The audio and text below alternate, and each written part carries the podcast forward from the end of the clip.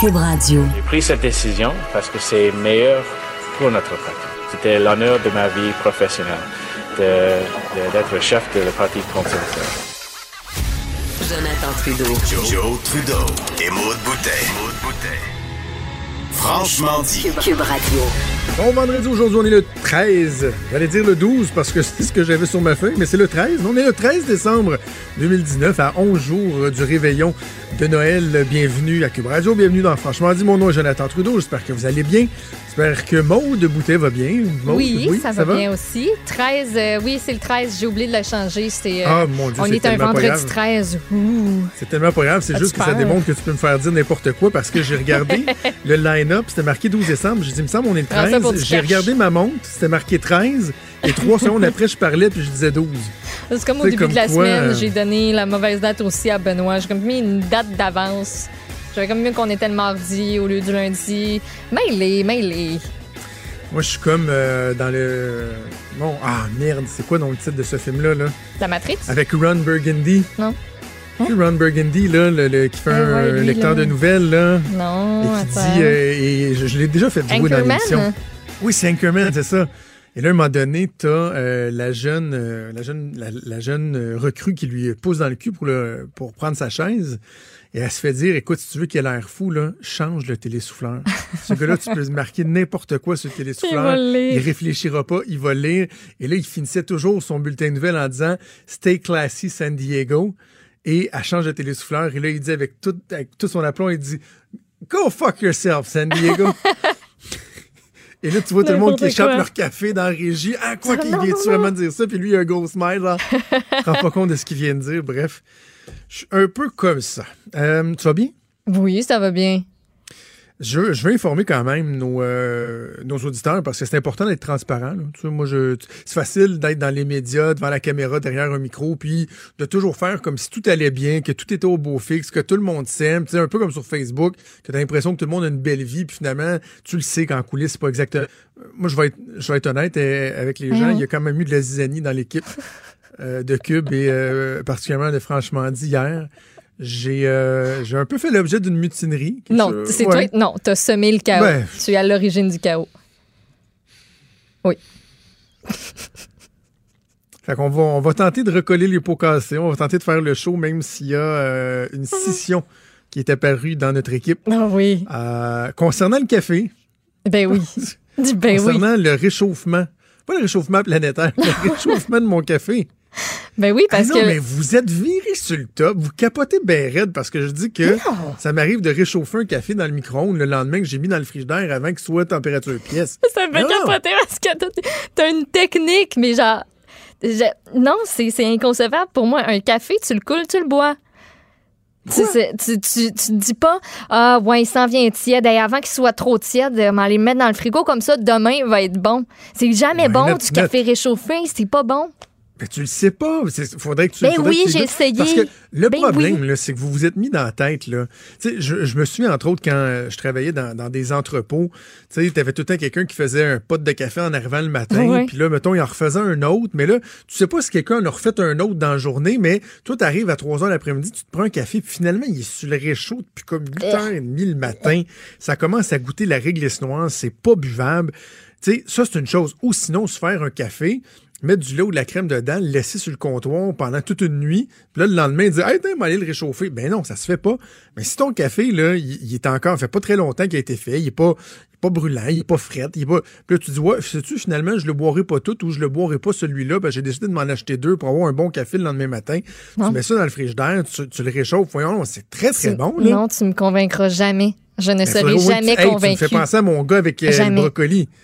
Voyons, j'aime pas ça, tu as jamais goûté. J'aime pas ça. Je t'ai dit que j'aimais pas ça, mais tu as jamais goûté. Goûte-y un café réchauffé. Il n'y a rien qui donne le goût. Je vais aller t'en acheter un, moi te le payer, ça me dérange pas. Mais c'est tellement pas ça. C'est ça, Mathieu Boulet, hier, disait il est trop cheap, il veut pas aller s'en acheter un autre. Écoute, c'est un des postes importants de dépenses dans ma vie, là, c'est le le café. là. On a une machine chez nous, espresso, là, que, que c'est pour ça que mou je le comprends grain, pas. tout ça. Euh, Je comprends pas. Au Starbucks, on t'avait de, de, de nommer une boisson en mon honneur, d'après moi, tellement que j'y vais souvent. Tim Horton, j'aurais pu avoir des parts dans la compagnie, puis McDo, c'est fou comment qu'on y va, on rentabilise leur machine à café à Lévis. Blonde et moi, on est des maniaques de café, des americanos. Peut-être qu'un café filtre, j'aurais moins tendance à dire, ah, moi, le garder. Mais ça un change americano, rien. là, du bon café, du bon espresso en grains. Quand c'est tu- frais fait.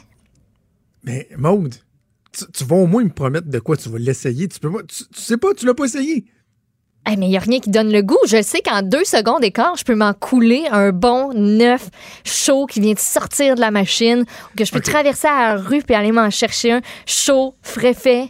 Je te propose quelque chose, OK? Je Ouais. sais pas quand est-ce qu'on va le faire parce que les vacances de Noël arrivent, mais à un moment donné, je vais aller à Montréal ou tu vas venir à Québec. Et à un moment donné, on va faire un test à l'aveugle. Mhm. Je vais aller chercher deux Americanos.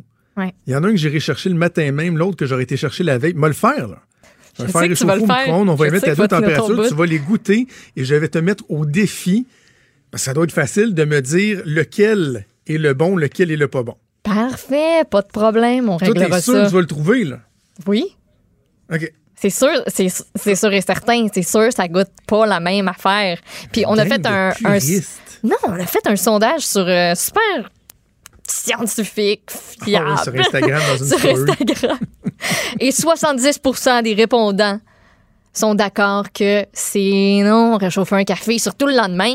Je peux croire, mais- je peux bien comprendre quand t'es à la maison, t'as des enfants, puis là, tu te coules un café, puis là, il devient frais, puis là, tu le réchauffes, puis tu sais, ça fait pas genre 10 heures, 12 heures, c'était pas la veille. Mais ça change quoi?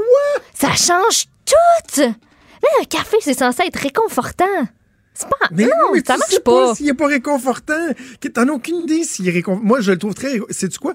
Même là, il y a comme. C'est comme s'il y avait. Il avait travaillé même à la limite un peu. Le goût, c'est même Il vieillit pas raffiné. comme un vin. Hey, tu sais, il y a C'est des non. non, non, mais il y a des non. vinaigrettes qui sont meilleures le lendemain. Soupe à l'oignon. As-tu déjà fait ça, une soupe à l'oignon? Quand Ben tu la oui, manges sur la le mange coup, sur le là, coup, elle elle bon. jamais comme... euh, Et là, le lendemain, Ben, le non. sel, il est comme ressorti. Puis là, là c'est là que tu vas chercher toute la qualité de ta soupe. Ben non, même ta soupe à l'oignon, quand tu fais ça sur le coup, puis tu fais gratiner dans le four avec les petits croutons, puis tout ça. Voyons, c'est ça se mange là maintenant tout de suite, Ben là, non, quand c'est- t'en fais non, une. non, mais non, t'as réchauffes pas avec le fromage puis les coutons au monde. Juste Non, non, la base mais je- de la soupe, là. En tout cas. En tout cas, le café, tu m'as, non, tu m'auras pas. Puis te- on fait un sondage scientifique. Non, mais je suis capable de rassembler tout le monde dans le studio qui est au bureau pour te dire que ça n'a pas de bon sens. Bon, On- OK. Je pense que je vais faire mon commentaire éditorial sur le café. Non, c'est pas vrai. On poursuit l'édito Ouais, ouais, de je, vais, Joe. je- ouais, je vais faire mon édito, mais sur d'autres choses. hein, direct là. L'édito de Trudeau. L'édito de Trudeau. Ah, il y en a un qui commence à me taper un petit peu ses nerfs. Premier ministre du Manitoba, Brian Pallister, qui en a rajouté une couche hier sur le Québec. Et c'est drôle parce que ça survient au moment où, finalement, devant les tribunaux, devant la Cour d'appel, pour la deuxième fois, déjà, le gouvernement du Québec a gagné une manche concernant l'application de la loi 21. Je suis pas en train de dire que le dossier est réglé, que c'est terminé, ça va cheminer, ça va aller jusqu'en Cour suprême, mais concernant les faits, les, gens qui voulaient faire suspendre l'application de cette loi-là, qui voulaient, dans le fond, qu'on qu'on vienne euh, retirer les pouvoirs de la clause dérogatoire, ben, finalement, ils ont perdu hier une décision de la Cour d'appel malgré le billet de la juge en chef, une décision à deux juges contre un, qui a dit oui, non, cette loi-là, euh, elle doit demeurer en place. Brian Pallister, lui, non content de ça, dans un discours devant quoi, 1300 personnes un discours qu'il faisait devant un parterre, comme on voit souvent des, chefs d'État faire des discours devant des chambres de commerce et tout, euh, a parlé des priorités du Manitoba. Ben, J'imagine, il y a des priorités quand même importantes. Le Manitoba, de ce que je sache, n'est pas la province que tout le monde regarde en disant « Mon Dieu, qu'on voudrait être des Manitobains. Mon Dieu, qu'on voudrait aller à Winnipeg. » D'ailleurs, on l'a vu dans la fameuse publicité qu'ils ont fait pour aller chercher des gens, pour convaincre des fonctionnaires du Québec de s'expatrier au Manitoba. Hum, ça a été assez tranquille. D'après moi, ça fait pas la file dans les bureaux d'immigration euh, de- du Manitoba. Mais bref, donc non satisfait de, de, de, de, de juste parler de ses priorités, il a, il a dit, écoutez, nous, on va se battre contre la loi 21 parce qu'il dit le Canada devrait défendre les droits et libertés de la même façon, écoutez ça, là, que les soldats canadiens ont combattu dans les guerres mondiales. Il dit, lorsque notre réputation à l'échelle mondiale est menacée par de telles initiatives, nous devons nous lever. Et les Manitobains l'ont toujours fait, à la crête de Vimy, sur la plage de Normandie, dans les déserts de l'Afghanistan. Nous ne reculons pas lorsque les droits d'autrui sont menacés. Le premier ministre du Manitoba, en substance, vient comparer le fait de demander à des fonctionnaires en position d'autorité dans des postes bien précis, des juges, des policiers, des enseignants, tout simplement de ne pas arborer de signes religieux. Il vient comparer ça aux grandes guerres Première Guerre mondiale, Deuxième Guerre mondiale, les, guerres récentes en Afghanistan, lorsqu'on parlait de génocide, lorsqu'on parlait de nettoyage ethnique, que les pays s'unissaient pour aller combattre le mal, l'axe du mal, ils comparent l'effort que le Manitoba pourrait faire pour contester la loi 21 à ces événements-là. Est-ce qu'il y a des limites au dérapage? Est-ce qu'il y a des limites aux exagérations? Est-ce qu'il y a des limites au fait de venir s'occuper de trucs qui ne les regardent pas? Et là, encore, il va encore plus loin, M. Palester. Il dit, nous, on va vouloir se faire entendre dans la contestation judiciaire qui probablement va se rendre jusqu'en Cour suprême du Canada. Et c'est très probable qu'on va le faire, et je le cite encore, mais nous attendrons de voir ce que font nos partenaires alors que nous essayons de coordonner les efforts afin de construire une opposition à ce projet de loi mal avisé. Ce que M. Pallister est en train de nous dire, dans le fond, c'est qu'ils vont se concerter. Les autres provinces, là, les premiers ministres des autres provinces vont se concerter pour essayer de faire front commun contre le Québec. Je vous le dis, M. Pallister, là. premièrement, on va vous le dire ben, une, une autre fois, mind your own Hmm, business, mêlez-vous donc vos affaires. Le Québec a le droit de, de mettre de l'avant les lois qu'il juge être les meilleures pour lui, a le droit de faire respecter son identité tout en reconnaissant l'importance, l'apport, par exemple, des autres communautés culturelles. Interculturalisme, M. Perlister. C'est pas d'être fermé aux autres, là. C'est juste de reconnaître que nous, au Québec, on a des valeurs qui sont communes, qu'on est ouvert aux autres valeurs, mais qu'on veut quand même qu'il y ait une base, une base que l'on partage ensemble. Parmi celles-ci, la laïcité et le fait que certaines personnes en position d'autorité ne devraient simplement pas arborer de signes religieux. Continuez comme ça à nous chercher. Sincèrement, continuez. Vous allez voir, vous courez après le trouble et éventuellement, le trouble, vous allez le trouver. Des débats, des commentaires, des opinions. Ça, c'est franchement dit. Cube Radio. Le président du Conseil du Trésor, Christian Dubé, qui a déposé hier les premières offres salariales du gouvernement en vue du renouvellement de la convention collective avec les travailleurs de l'État, euh, une convention qui va s'échelonner de 2020 à 2025. Bon, les réactions ont été assez épidermiques de la part euh, des syndicats qui ont euh, même qualifié les offres d'insultantes pour plusieurs. On va voir ce que l'opposition officielle, elle, en pense avec Guetta Barrette, qui est député de Lapinière pour le Parti libéral du Québec et porte-parole de l'opposition officielle pour le Conseil du Trésor. Monsieur Barrette, bonjour. Oui, bonjour. Puis, les trouvez-vous bonnes, ces offres-là? Bien, c'est sûr que les offres, quand elles arrivent au lendemain de l'entente avec les médecins spécialistes qui, eux, ont vraiment gagné, je peux comprendre les syndicats qui se sentent insultés, mais dans le processus normal de négociation, euh, celui qu'on connaît depuis toujours là, au Québec, c'est normal. Moi, je ne suis pas, euh, je suis pas scandalisé par les offres, mais c'est en avant qui est, qui est, le vrai problème. L'enjeu, là, euh, c'est dans les forums. Qu'est-ce que vous voulez dire? Donc, les forums qui mettent de l'avant pour avoir des augmentations qui vont être adaptées à certains corps euh, de métiers comme les enseignants, les préposés aux bénéficiaires. Euh, cette démarche-là, vous, vous la trouvez pas correcte? Non, c'est pas ça que je dis du tout. en, fait, c'est assez amusant de constater que, vous savez, l'équipe de négociation au Trésor, c'est la même que, qui était là sous moi. Euh, sous notre gouvernement, pas sous moi personnellement, mais sous notre gouvernement. Et, ce qui est sur table actuellement, c'est en ligne directe avec ce que moi-même j'avais proposé. Euh, vous savez, j'ai déjà essayé ça. Moi, là, j'avais dit aux syndicats, les préposés, les infirmières, je leur avais dit la chose suivante. Vous savez, là, quand on est préposé en CHSLD, c'est pas comme être préposé en clinique externe. En clinique externe, c'est vous puis c'est moi qui arrivons, on est autonome, ambulant, on s'habille, on se déshabille du seul, c'est propre. Il euh, n'y a pas de difficulté. Là. on indique aux gens, voici, vous allez là, tata, après ça, vous allez là. En CHSLD, c'est plus lourd. Alors moi, j'avais fait ça pour les infirmières, pour les reposer, je leur avais dit, ne seriez-vous pas d'accord à ce qu'il y ait une rémunération différenciée pour certains secteurs compte ben tenu de la lourdeur? Et il avait refusé. Et c'est pour ça que j'ai passé bien des heures avec Régine Laurent, avec la CSN, tout ça. Et ça avait été une fin de non-recevoir. Et là, ce que je vois, c'est qu'on reprend à la même place. Sauf que le problème va être le même, je vous l'explique. Euh, quand on va arriver dans le sectoriel et les forums en particulier, c'est la même chose en éducation, euh, ben là, on tombe dans la dynamique de la loi sur l'équité salariale. OK. La loi sur l'équité salariale, ça veut dire que tout le monde est classé. Tout le monde est classé en, en fonction de sa tâche. Il faut trouver des aménagements qui vont faire que le préposé en CHSLD va être payé plus cher qu'un préposé euh, dans une clinique externe. Que l'infirmière auxiliaire qui est en CHSLD va être payée plus cher que l'infirmière dans une clinique externe, dans un centre de prélèvement. Vous savez, une infirmière qui est au CLSC, qui vous fait des prises de sang le matin, là, c'est moins lourd que l'infirmière qui est euh, à avoir 96 patients à sa charge la nuit dans un CHSLD. Ouais. C'est pas la même chose. C'est important ce qu'elle fait. là. La question n'est pas de diminuer le travail de Non, mais l'infirmière. c'est là. Mais la, la loi sur l'équité salariale, c'est comme ça que c'est construit. C'est construit en fonction de la tâche et de sa lourdeur. Et là, il y a des rangs. Alors, une infirmière, c'est tel rang, préposé, c'est tel rang. Puis là, les syndicats, eux autres, ils veulent que tout le monde soit payé pareil dans le rang. Un syndicat, là, il va vous dire ça, là. Il va vous dire, un préposé, c'est un préposé partout, une infirmière, c'est une infirmière partout, il n'y a pas de différence de rémunération. Même une prime, c'était l'enfer. Alors, moi, je regarde la dynamique actuelle, puis ils ont raison, les syndicats, de dire vous en mettez pas assez sur la table actuellement parce qu'il y en ont d'argent, premièrement. Puis deuxièmement, la veille, ils en ont donné au moins 700 millions à la, à la FMSQ. Alors, quand Christian Dubé dit 1% c'est 400 millions, là, mais ce pourcent-là, là, il l'a donné hier, euh, avant-hier, à la FMSQ. C'est ça qu'il a fait.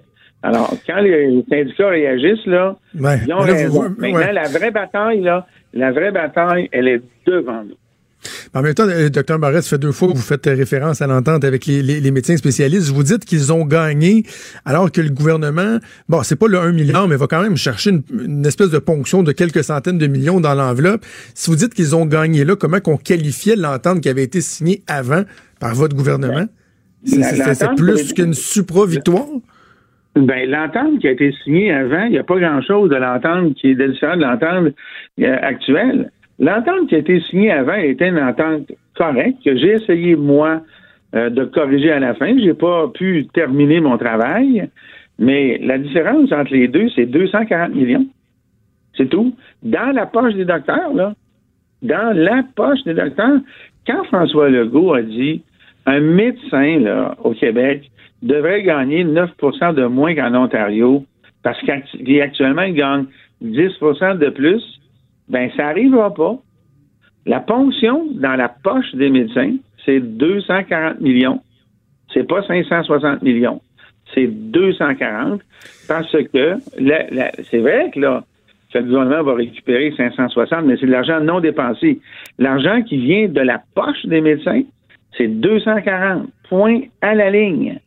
Alors, le reste. Mais est-ce que c'est suffisant? de- Moi, moi, moi, je vous pose la Hein? question, docteur Barrett, en, en tant en- que, que, que médecin, en tant qu'ancien président de la FMSQ, est-ce que vous en avez, euh, euh, après le fait que le premier ministre n'a pas rempli de façon précise son engagement, ou parce que vous trouvez qu'il avait raison sur le fond et sur l'ampleur des sommes qui devaient être allées chercher, de récupérer?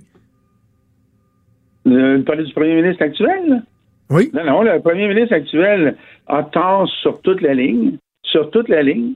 Premièrement, sur le montant total, il n'est pas allé chercher son montant. Deuxièmement, le principe de la rémunération, euh, là, il a tort sur toute la ligne parce qu'il fait exactement le contraire de ce qu'il avait dit. Et en plus, je vais en rajouter une. Ils, ont fait, ils leur ont fait un cadeau extraordinaire. En 2023, lorsqu'ils vont renégocier, ils partent d'une base plus élevée parce que Christian Dubé a dit lui-même en conférence de presse il y a deux jours qu'à plus 10, ils sont à la parité canadienne. Écoutez, là, c'est un méchant statement, ça. Ils viennent de statuer que lorsqu'ils sont à plus 10 de l'Ontario, ils sont à parité canadienne, ce qui signifie, dans les faits, que tous les médecins spécialistes des provinces atlantiques, tous les médecins spécialistes de l'Ontario sont en dessous de la moyenne canadienne. Allô, la Terre. Rien que le dire, c'est que ça se peut pas, là. Ça se peut pas que l'Ontario, l'Ontario, là, c'est 40% du Canada. Quand on enlève le Québec, c'est comme ça qu'on calcule ça, la moyenne hors Québec, Canada hors Québec, les provinces atlantiques et l'Ontario, ça représente pas loin de 70% des médecins. Et nous, à plus 10, on serait à la parité à l'eau, la terre. Alors, quand les syndicats regardent ça et qu'ils voient le lendemain qu'on leur fait les offres, bon, ils comprennent deux choses. Premièrement, on a voulu enterrer les médecins spécialistes dans la nouvelle avec leur offre. Leur offre, elle est basse par rapport à l'inflation. Mais on sait bien qu'elle va remonter, là. Ben oui. La position de départ est jamais la position d'arrivée. C'est pour ça que là, même les syndicats, eux autres mêmes, là, ils font leur rhétorique. C'est normal. Mais la vraie bataille, là, la vraie, vraie, vraie bataille, elle est en avant dans les forums. Parce que dans les forums, ça, ça va faire en sorte que la majorité va avoir moins qu'ils voudraient, mais certains vont devoir en avoir plus, c'est correct, comme les préposés. Ben oui. Mais là, il faut, il faut casser d'une certaine manière, il faut trouver un chemin dans la loi sur l'équité salariale. Alors là, est-ce que les syndicats vont être dogmatiques comme ils le sont toujours? Non, non, non. Une infirmière, c'est une infirmière partout. Un préposé, c'est un préposé partout, puis tout le monde doit avoir le même revenu. Ou est-ce qu'ils vont plier là-dessus? Mais pour, pour plier, il faut changer la loi. Est-ce que Christian Dubé va pouvoir compter sur vous pour, euh, pour essayer d'y arriver? Allez-vous Ben, vous battre aux côtés de là, Christian comme Dubé? je vous dis, là, dans les faits, là, dans les faits, ils, ils, ils- ils prennent ma balle au bon. Moi, j'étais le premier à le faire, ça.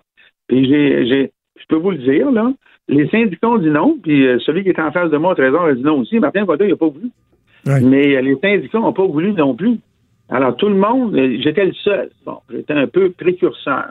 Là, ils, sont dans cette suite-là. Je peux leur donner des conseils, ça ne me dérangera pas. Mais il y a une chose qui est certaine là, actuellement, M. Trudeau. Là.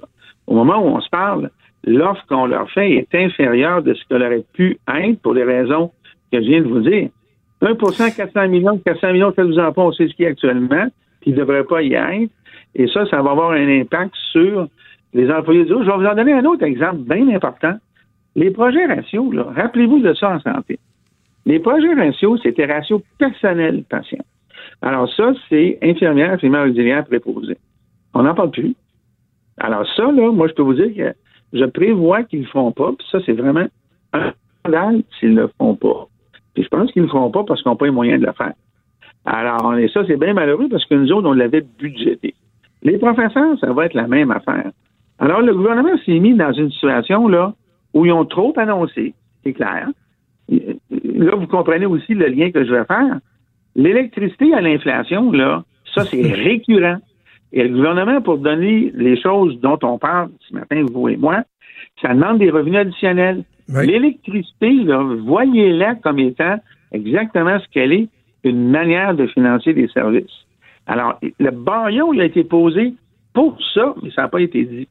Alors, actuellement, on est là. Alors, moi, là, mon intérêt, là, je vais vous le dire tout de suite. Mon intérêt, c'est le citoyen, la qualité des services donnés par des employés qui sont payés à leur juste, au juste prix. Actuellement, je suis pas sûr qu'ils vont réussir à faire ça pour un certain nombre de raisons dont on vient de parler. Moi, là, ce monde-là qui travaille, là, il travaille fort, ils méritent leur juste part. Euh, je comprends le gouvernement qui veut, il veut pas donner le cinq fois plus qu'à l'inflation, mais là, il se met dans une position où il s'enlève des ressources avec euh, les docteurs, hein, ça c'est clair. Euh, bon, il taxe plus par l'électricité. Va-t-il faire un choix judicieux?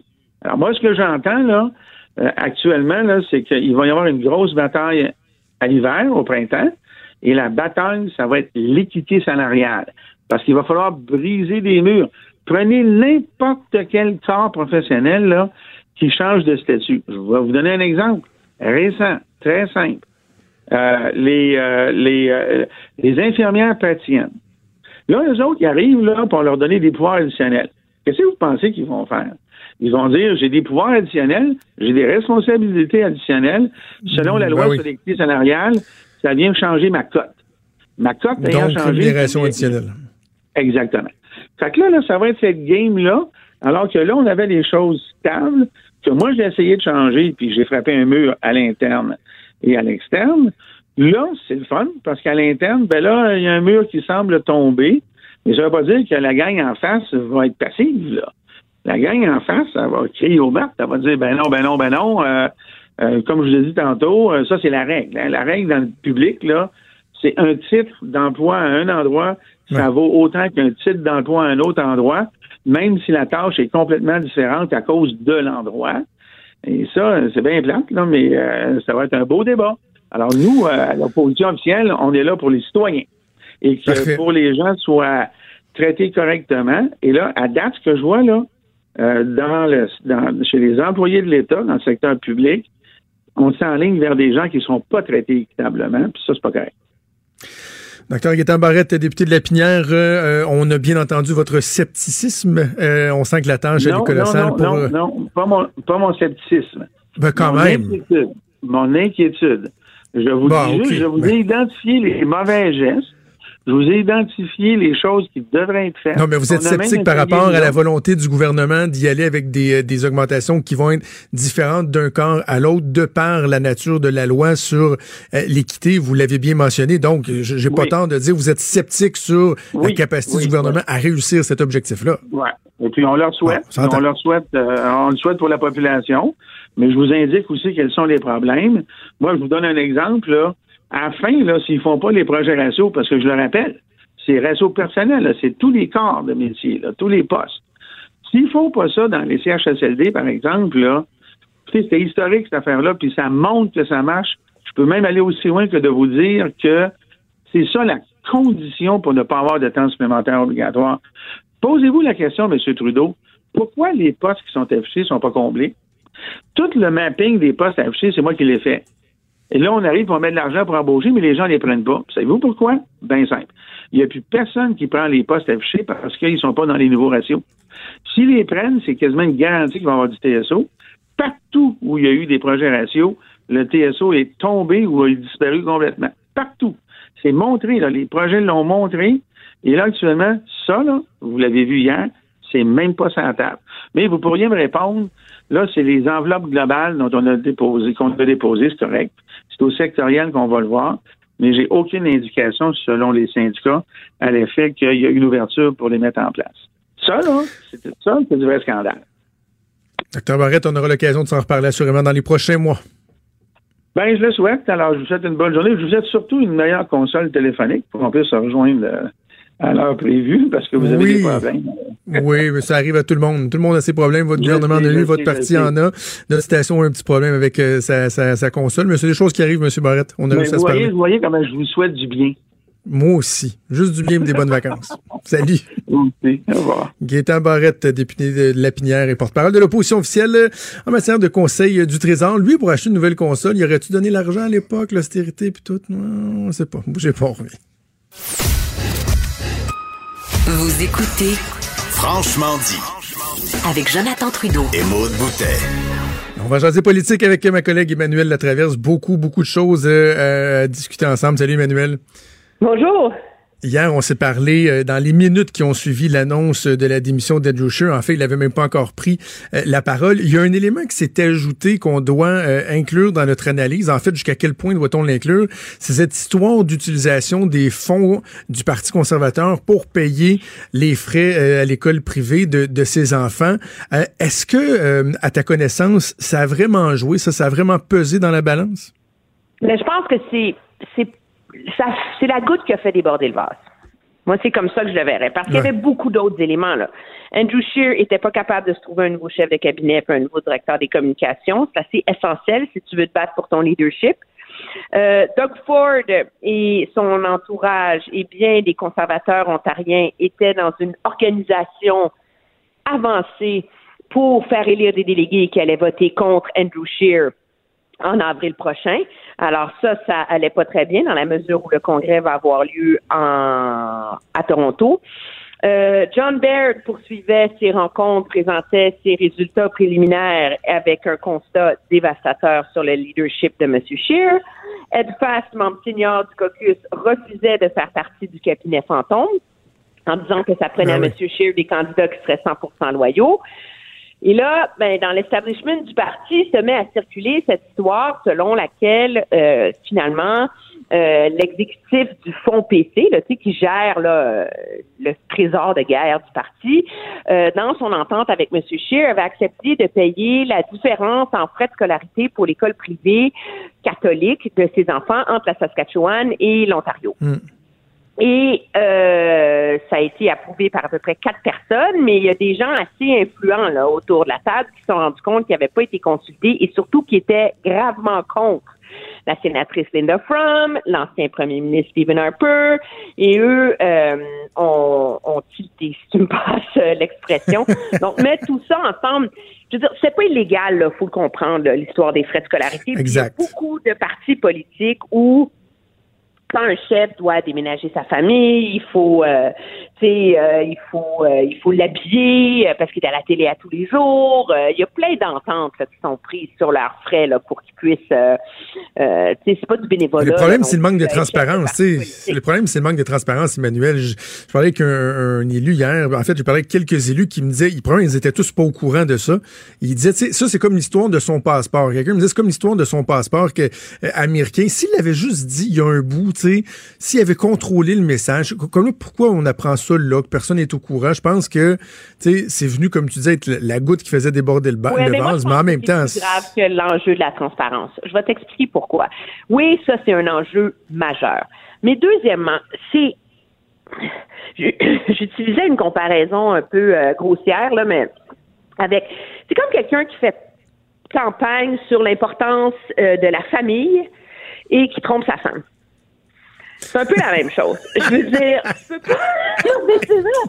Tu peux pas faire campagne en te présentant comme monsieur classe moyenne qui comprend la réalité des gens, dénigrer Justin Trudeau parce qu'il vient d'un milieu aisé, puis il a de l'argent, puis lui, il peut pas comprendre, puis nous, au Parti conservateur, on est des vraies personnes, puis on sait c'est quoi les sacrifices de la classe moyenne. Quand tu fais payer les frais de scolarité de tes enfants en privé. Je veux dire sérieusement là, puis il faut bien comprendre là, les gens qui nous écoutent au Québec, les frais de scolarité de l'école privée, on se calme là, tu sais c'est quoi 3000 pièces par année? Non non non non non. En Ontario, les écoles privées sont pas subventionnées, c'est de 15 à 25 000 dollars par année Fois 4. fois 4. Alors, la réalité, là, c'est qu'en Ontario, là, le, il y a à peine, même pas le 5% dans la société paie des frais de scolarité au privé pour leurs enfants, là, tellement que ça coûte cher, là, tu sais. Alors, il y, a une- il y a un élément assez intellectuellement malhonnête dans cette démarche-là, là, qui, je pense, qui rendait la, la, politiquement, la candidature de M. Scheer complètement, euh, complètement caduque. C'est sûr que s'il avait été à 60% dans les sondages puis qu'il avait gagné une majorité, on s'en serait accommodé, OK? Mais Ben oui. c'est plus le cas. Et c'est, c'est venu consolider le fait que sa candidature était totalement hypothéquée. OK. Donc, euh, l'autopsie de, de- du, du décès politique d'Andrew Scheer, on l'a fait hier, on vient de le faire un peu, mais maintenant, il faut absolument parler euh, de la suite. Là, c'est intéressant parce que Caroline Mulroney déjà a dit euh, Thanks but no thanks, je vais passer mon tour. Premièrement, je veux t'entendre à savoir si est-ce que tu y crois ou si de- d'intenses pressions pourraient la faire changer d'idée. On a vu que Maxime Bernier, bon, lui, euh, c'est pas une surprise, il est pas intéressé. L'autre point d'interrogation, c'est aussi, Bernard. Lord. Ben non, mais c'est ça, c'est ça. Il sait très bien. Là, il s'est tellement mis tout le monde à dos. Et donc, je veux t'entendre pour commencer sur Caroline Mulroney. Pourrait-elle euh, revoir sa décision et surtout sur Bernard Lord? Est-ce que cette fois-ci, il va entendre le chant des sirènes ou encore euh, il va passer son tour? Mais Caroline Mulroney, moi, je vois pas, à moins là, que c'est, un peu le syndrome du sauveur. Là, elle s'appelle Mulroney, elle est belle, elle est ministre, elle parle français, youpidou, elle est la bonne personne. C'est, c'est comme la candidature de Belinda Stronach. Elle s'est pas particulièrement Ben oui. démarquée comme ministre du gouvernement Ford. Euh, elle, a, elle traîne euh, le fait de s'être écrasée sur l'histoire euh, de, l'université francophone et du commissaire aux droits des francophones en Ontario. Euh, Excuse-moi là, mais il y a rien là-dedans là, qui me dit c'est elle qui va réinventer le Parti conservateur et elle n'a pas particulièrement bien fait dans la course à la direction non plus du Parti conservateur ontarien. Bernard Lord, là, je vais te faire rire encore, mais c'est pas ma blague, c'est Michel Lamarche, on parlait plus ce matin. Dit, Bernard Lord, dans une course à la direction du Parti conservateur, c'est comme le Yeti.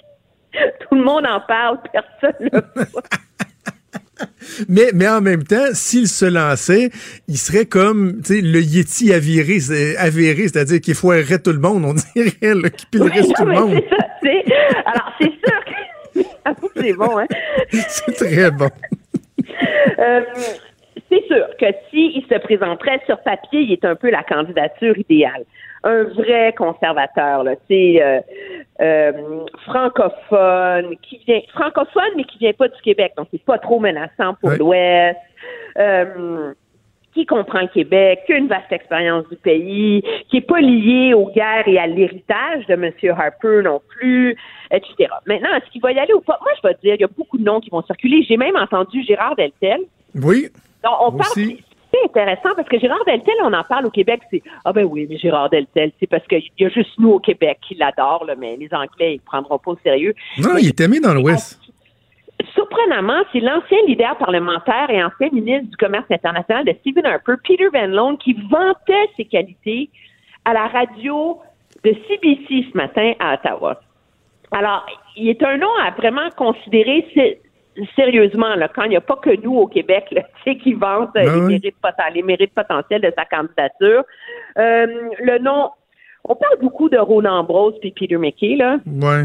Moi, je veux pas cracher dans la soupe, là, mais au-delà du facteur que ni l'un ni l'autre ne parle bien français, hmm. il va falloir à un moment donné que quelqu'un reconnaisse que ni l'un ni l'autre ne s'est particulièrement démarqué exact. pour son talent comme ministre sous le gouvernement Harper. Là. Alors, tu sais, Roland Ambrose, ça a été assez un échec dans la majorité des ministères qu'elle a défendus. Puis Peter McKay, faut-il rappeler que dans toute l'ère féministe actuelle, là, il est celui qui, comme ministre de la Justice, avait dit qu'il n'y avait pas beaucoup de femmes juges parce que les femmes les femmes avocates, ça les intéressait pas de devenir juges parce qu'ils préféraient la conciliation travail-famille et s'occuper de leurs enfants. Là. C'est, mm, alors, mm, mm. c'est des candidatures. Il y a le nom de Jason Kenney qui, malgré tout, circule beaucoup comme quelqu'un qui est assez brillant pour être capable de se réinventer auprès d'un électorat québécois. Mais il ne peut pas lâcher l'Alberta après avoir été élu il y a un an dans une situation comme euh, euh, celle de l'Alberta en ce moment. Moi, je trouve ça un peu particulier, mais qu'il soit comme le sauveur de, l'Ouest, qui dit, moi, je trouve que ça enverrait un signal assez équivoque là, pour un peu consolider le Parti conservateur comme étant un parti de l'Ouest. Je pense que ça leur prend un chef issu d'une autre talle politique. Là. Mais au-delà de tout ça, la réalité, là, c'est que c'est le fun de parler des chefs, etc., mais ça ne va pas régler le problème du Parti conservateur. Parce que ce qu'on a vu avec le leadership de M. Scheer, c'est que c'est un parti qui ne s'est pas remis de l'ère Harper. Et je le dis pas de manière méprisante du tout face à M. Harper. C'est qu'on est encore dans la même logique pour se faire élire.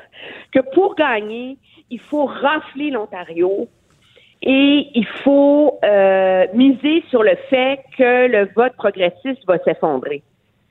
Tu sais, je veux dire, c'est comme une vision euh, négative de comment gagner et qui repose sur des circonstances ultra particulières, là, tu sais. C'est pas une façon d'élargir et d'augmenter tes chances de gagner.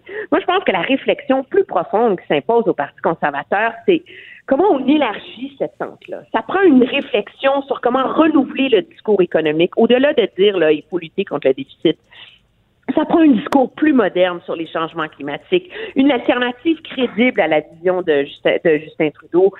Puis, il faut régler l'enjeu de la place qu'on fait au conservatisme social et c'est pas simple à faire ça. Parce que tu peux pas, dans un parti de droite, dire les pro-vie, etc., on veut pas de vous. Il faut leur faire une place sans qu'elle ne soit nuisible pour le mhm. parti. Alors ça, c'est des décisions assez difficiles et je pense que celui qui a le plus de chance de gagner et de remplacer Justin Trudeau, c'est celui qui va résoudre ces casse-têtes-là. Et ça, en ce moment, il n'y a personne qui s'est présenté avec des idées particulièrement pertinentes sur ce front-là. Là.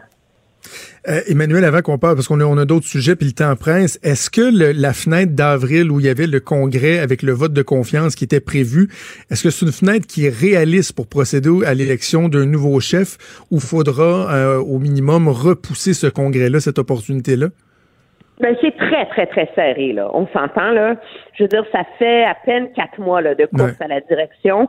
Euh, moi, je pense que c'est un parti qui devrait choisir vite pour avoir le temps de mettre en scène un nouveau chef. Donc, euh, t'attends pas un an. Mais est-ce que ce serait pas mieux de repousser ça, par exemple, au mois de juin?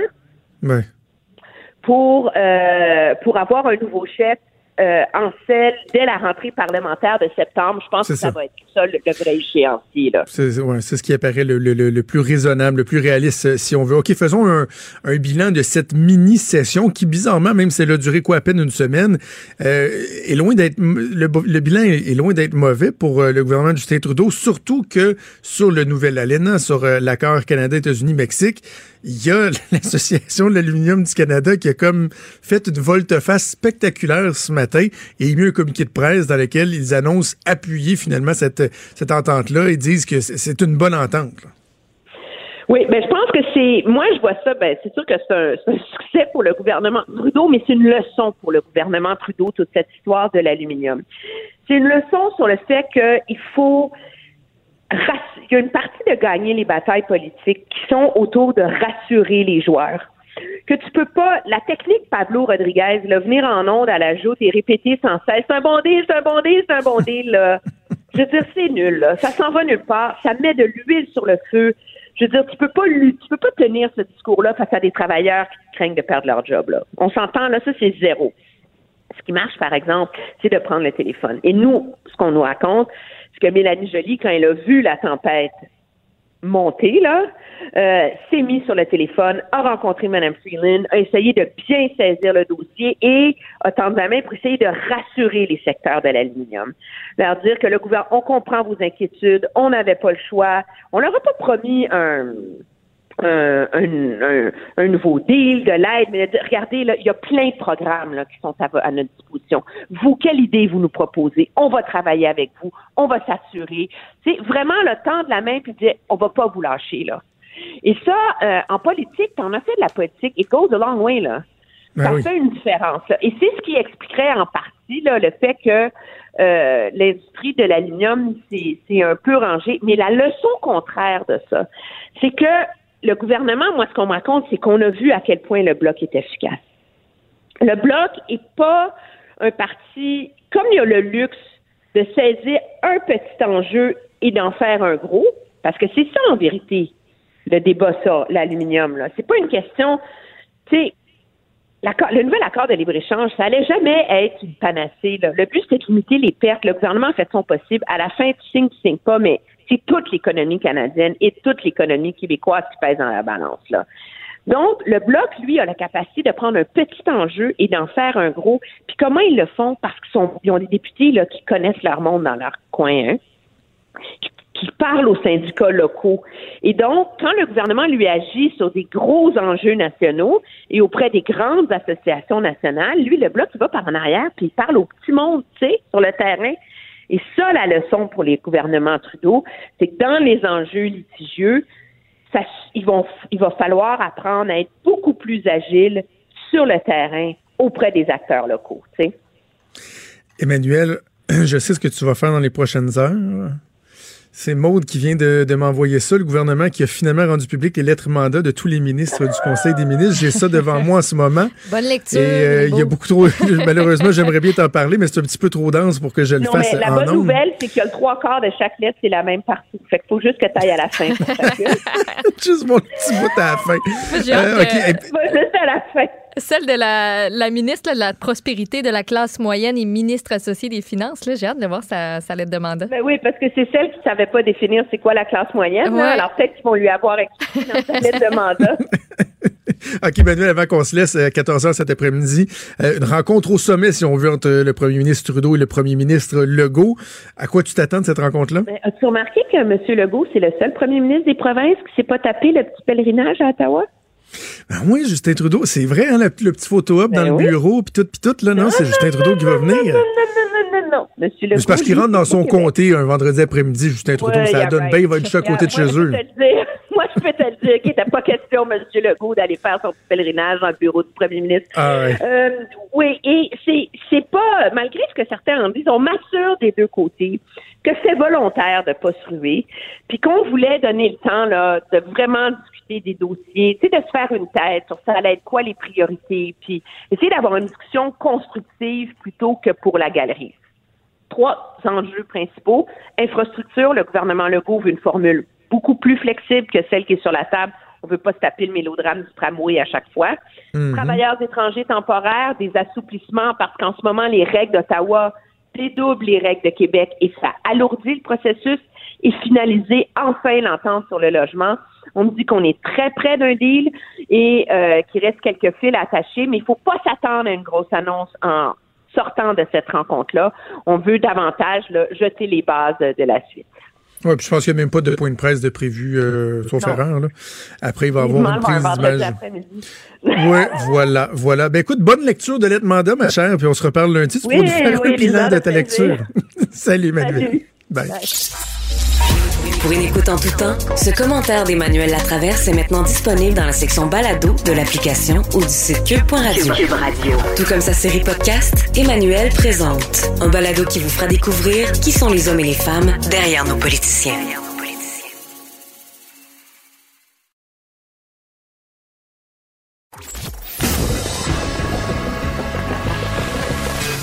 Franchement dit. Appelez ou textez au 187 Cube Radio 1877 827 2346. Ça irait mieux si j'ouvrais mon micro. Bon, la deuxième phase de la Charte canadienne des droits des passagers aériens va être en vigueur à partir du 15 décembre. Il y a de nouvelles mesures qui vont, ouais, qui vont viser notamment les indemnités liées au retard. Il y a bien des gens qui attendent ça avec beaucoup d'impatience. On va en discuter avec le porte-parole du CA Québec, Pierre-Olivier Fortin, qui est en ligne. Pierre-Olivier, salut. Allô? Alors, Pierre-Olivier, la première mouture, la première, euh, première étape de, cette charte-là était entrée en vigueur à l'été 2019. Peut-être nous rappeler qu'est-ce que la, la- la première vague contenait comme modification. Faut dire, hein, on était désavantagés euh, au Canada si on regardait ce qui se passait euh, aux États-Unis, en Europe, qui avaient des chartes euh, de droits des passagers aériens. Nous, on n'avait rien. Puis c'était un peu David contre Goliath là, pour faire valoir nos droits quand il y avait des retards, des annulations, de la surréservation et tout ça.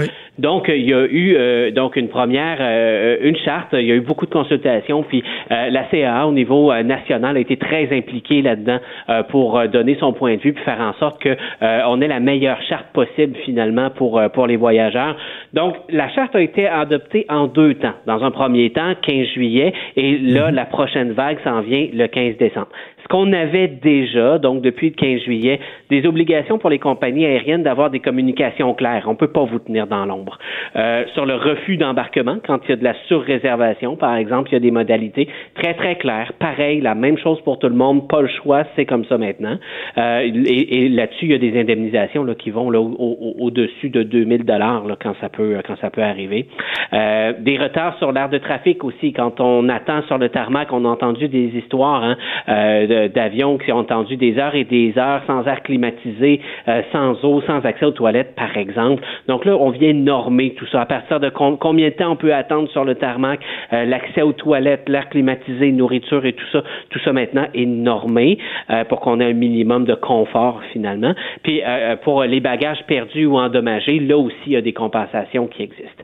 Maintenant, à partir donc du 15 décembre, on Ouais, là, ça devient volet- très intéressant. là. oui. Puis, là, on a plus de, tu sais, c'est plus en, en, en- nombre de cas, ça devrait là euh, augmenter parce que là, on parle ici euh, vol annulé, vol retardé, puis attribution de siège pour les enfants. Qu'est-ce que ça veut dire en chinois? Ça, ça veut dire que on n'a plus besoin de payer des frais de réservation de siège pour s'assurer d'être à côté de sa marmaille. Ça veut dire, ça peut aller, là, ça pouvait aller jusqu'à 100 dollars par personne par aller pour être sûr qu'on est à côté, euh, on est assis à côté de fillettes ou de fistons. Maintenant, on n'a plus besoin de payer ces C'est obligé de la part des, euh, des transporteurs aériens.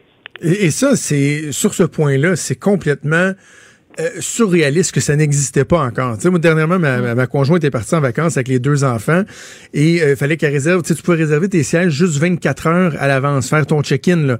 Donc, il fallu qu'elle se lève en plein milieu de la nuit, la veille du voyage, pour s'assurer qu'elle soit assise avec nos deux enfants de 9 puis 4 ans, de 9 et 5 ans. Tu sais, c'est complètement ridicule. Là, au moins, il n'y aura plus cette inquiétude-là. Les, les, les, les, les enfants, surtout les très jeunes enfants, devront être assis directement à côté des parents. Ça, c'est le minimum. Oui, eh, oui, exactement. Puis ceux qui voulaient pas se lever au milieu de la nuit pour le faire, parce qu'on peut toujours réserver nos sièges selon ce qui reste, selon ce qui est disponible 24 heures avant le départ. La plupart du temps, ça c'est gratuit. Mais euh, euh, justement, et là, il faut être très très très ponctuel puis euh, faire le pied cru à côté de son ordinateur pour être sûr de pouvoir être assis à côté de ses enfants. Ceux qui voulaient pas le faire euh, devaient euh, justement payer des frais de réservation de siège. Puis là, ça monte, euh, ça monte très très vite. Alors là, plus besoin là de faire de contorsion ou déplié euh, pour euh, justement le minimum être assis à côté de ses enfants. Pour les petits bébés, là, pour les enfants en bas de deux ans, c'est sûr que euh, là, c'est le siège à côté, là, les très mhm. jeunes enfants. Mais quand on a des ados, là, on va tolérer là, une certaine distance d'une rangée, par exemple. mais bon, on s'entend que pour les ados, là, être assis à côté de papa-maman, pas besoin que ce soit si ah non, c'est ça. C'est même inclus dans la charte des... C'est inclus dans la charte des ados, ça, avoir une rangée de distance avec ses parents. Donc, il y, aura, il y, aura, aussi, euh, des compensations euh, financières là, qui vont pouvoir aller de 400 dollars à 1000 dollars en cas de retard de plus de trois ans ou d'annulation. Là aussi, c'est une avancée qui est, qui est fort importante. Oui. Absolument, mais c'est pas tout le temps. Il y a trois cas, il y a trois scénarios euh, qui vont faire dépendre, qui, qui vont dépendre là, finalement le, le traitement qu'on va avoir. Quand c'est une raison là, qui a aucun rapport avec la compagnie, euh, qu'elle peut rien y faire. L'éruption d'un volcan, on s'entend, c'est pas de la faute de Transat ou Air Canada ou Sunwing. Ou... Bon, euh, à ce moment-là, il y a moins d'obligations, puis il n'y a pas d'indemnités en argent qui sont prévues. On a quand même l'obligation de la part de la compagnie aérienne de vous amener à destination. Ça, c'est bien important. C'est écrit noir sur blanc donc, dans les 48 heures, faut qu'on vous amène à destination quand même, quitte à vous payer un billet d'avion chez, chez un concurrent ça va, ça va aller jusque-là. Mais donc là, maintenant, quand on a euh, un, retard, une annulation euh, qui est de la faute de la compagnie aérienne, mais qui est nécessaire pour des raisons de sécurité, on peut penser à un bris mécanique, par exemple, un entretien qui était qui était pas prévu. Euh, à ce moment-là, on, ajoute, on en ajoute une couche, c'est-à-dire qu'on là, il va falloir qu'on vous paye de la nourriture, des nuits d'hôtel, des moyens de communication, en plus de l'obligation de vous rendre à destination, mais toujours pas d'indemnité. Là où il y a des indemnités en argent sonnant à partir de trois heures pour un retard ou une annulation, euh, c'est quand l'ennui est attribuable à la compagnie aérienne. Le pilote est malade, on trouve personne d'autre pour le remplacer c'est de la faute de la compagnie aérienne. Donc là, à ce moment-là, à partir de trois heures, que le vol soit euh, annulé, qu'on vous en donne un autre, ou encore que c'est le même vol qu'on va reporter, à partir de trois heures, il y a des indemnités en argent. La compagnie n'a pas le choix de vous le dire et de vous dire comment faire pour réclamer. Ça, c'est dans ses obligations aussi. Et lorsque on n'est pas satisfait de ce qui est proposé par la compagnie, il y a toujours possibilité de se faire rembourser intégralement le billet d'avion. Euh, et si ça marche pas, si ça fait pas notre affaire, il y a toujours une plainte qu'on peut loger l'Office des transports du Canada. OK, mais c'était justement ma question parce que pour avoir travaillé pendant euh, cinq ans dans le milieu aéroportuaire, j'ai vu beaucoup, beaucoup de situations où le pilote euh, dans l'avion, par exemple, c'est facile de mettre le, le, le, le, le blâme sur le dos de l'aéroport. Tu sais, ah, ça, c'est l'aéroport. Parce que lui, lui, peut parler aux passagers. L'aéroport peut pas parler aux passagers puis dire que c'est la compagnie aérienne qui décide de pas partir, mais le blâme est facilement transférable. Donc, est-ce qu'il est qu'il y aura comme une organisation qui fera des arbitrages dans ces cas-là? Est-ce que ça va être la protection du consommateur? Euh, c'est difficile à dire, puis reste à voir hein, comment tout ça va s'appliquer, mais je, suis d'accord avec vous, faut pas que, par exemple, la température devienne un énorme tapis qu'on peut tout glisser en dessous euh, et, que tout devient finalement à cause de la température. Euh, faudra voir également l'escalade, parce que ça, euh, on, peut, on peut avoir, par exemple, un ennui avec la météo d'un avion qui fait la liaison Vancouver, Winnipeg, Montréal, Québec, Gaspé, mais s'il fait pas beau à Vancouver, est-ce que c'est de la faute des gens de Gaspé? Est-ce qu'on va pouvoir faire porter ça sur le dos de la température, euh, du, du, temps de la météo à Vancouver. Tout ça va rester à voir. Là. Il reste, euh, il reste un peu de flou, voir comment tout ça va s'appliquer euh, et, et, et, et si ça va demeurer là, facile pour les consommateurs de faire une, une, une réclamation puis d'aller en arbitrage. parce qu'actuellement, c'est réellement la commission des l'Office des transports du Canada qui est responsable de recueillir les plaintes et, et de faire l'arbitrage à ce compte-là. Puis si vous voulez un guide, parce que c'est pas évident tout ça, puis on n'est pas tous des spécialistes euh, euh, donc en matière de transport aérien, c'est un domaine qui est compliqué. On a fait un guide, donc voyage.caaquebec.com. Euh, je vous invite à aller voir de ce côté-là. On a, on, a, fait un guide qui est très bien fait, qui est très clair avec des exemples. Donc s'il y a un ennui avec votre vol, vous pouvez consulter ça, même en mobile, à l'aéroport, à la maison. Ça, on sait un petit peu plus sur quel pied danser en regardant ça. On dirait que j'ai comme un, doute sur la bonne volonté des compagnies aériennes, puis le fait qu'ils vont être vraiment willing à embarquer là-dedans, qu'ils vont, ils vont nous aider. Euh, c'est peut-être juste un feeling aussi, mais est-ce que eux vont un peu se baser sur le fait, bah, si c'est compliqué, ben peut-être qu'il va y en avoir moins qui vont réclamer. Puis il y a, je fais juste penser à Air Canada, à quel point c'est difficile de les rejoindre pour le service à la clientèle et tout. Euh, est-ce que c'est une crainte qui est fondée ou? Ben, oh, ça s'est pas fait dans leur dos, hein. Puis c'est pas quelque chose qui a été enfoncé là dans, aux, compagnies aériennes. Là, euh, ils ont été euh, euh, partie prenante du processus, et, et la charte a été l'objet là d'une partie de ping-pong finalement, finalement entre les associations de consommateurs, les compagnies aériennes. On en est, le gouvernement a tranché. On est arrivé avec quelque chose qui est mitoyen. Il y a certaines choses qu'on aurait voulu nous autres chez CA, par exemple, que les dédommagements soient automatiques, qu'on n'aime même pas à le demander, puis que tout de suite ce soit versé aux clients Bon, euh, on n'est pas rendu là encore. Tout le monde a fait un peu euh, des, concessions pour arriver franchement à quelque chose qui est très bien, qui est assez comparable à ce qu'on se trouve euh, en Europe et aux États-Unis. Puis justement, quand on regarde l'exemple aux États-Unis, l'exemple particulièrement des retards sur le, de l'attente sur les tarmacs, il y en a beaucoup moins qu'il y en avait avant, mm. depuis qu'ils ont intronisé des règles. Donc, c'est aux compagnies aériennes de euh, s'adapter, d'adapter leur façon de faire, remettre le voyageur au centre de leurs activités. Peut-être qu'on avait perdu de vue ça, perdu de vue euh, cet aspect-là euh, un peu récemment. donc, c'est à elles de, de, de, de s'améliorer, puis faire en sorte qu'il n'y en ait pas à payer d'indemnisation. Parce qu'en réalité, il n'y a personne qui veut qu'il y ait des problèmes et qu'il y ait des indemnisations à payer. Donc, euh, euh, il faut le voir comme une façon de s'améliorer. Elles le veulent, elles le souhaitent. Moi, j'ai vu personnellement des communications de grandes compagnies aériennes euh, aux agences de voyage, puis qui, qui disaient, bon, voici avec la charte comment ça va fonctionner, puis on veut faire au mieux et tout ça. Donc, on, on, on peut, je pense que tout le monde est de bonne foi là-dedans.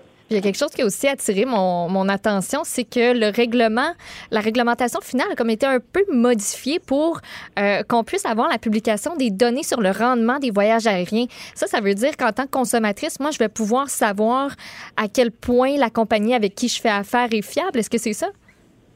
Il va avoir des données qui vont être euh, qui vont être publiées. Là, je ne sais pas la modalité. Est-ce que ça va se faire en données ouvertes euh, disponibles en temps réel? Je pense pas. Euh, est-ce que ça va être plutôt un rapport annuel? Est-ce que ça va être Je ne sais pas selon quelle modalité modalité, mais c'était certainement dans nos demandes d'ACA. Je me souviens quand on quand on a fait nos commentaires là-dessus, on demandait que ces données-là soient publiées parce que quand vient le temps de faire le choix entre deux compagnies aériennes, la compagnie A qui reçoit une plainte une fois sur deux, deux ou la compagnie B pour qui ça arrive très, très, très rarement, c'est sûr qu'on va prendre la compagnie, euh, la mhm. compagnie B, là, c'est certain.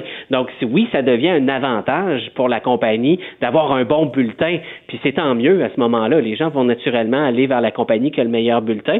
Alors là, ça tire tout le monde vers le haut.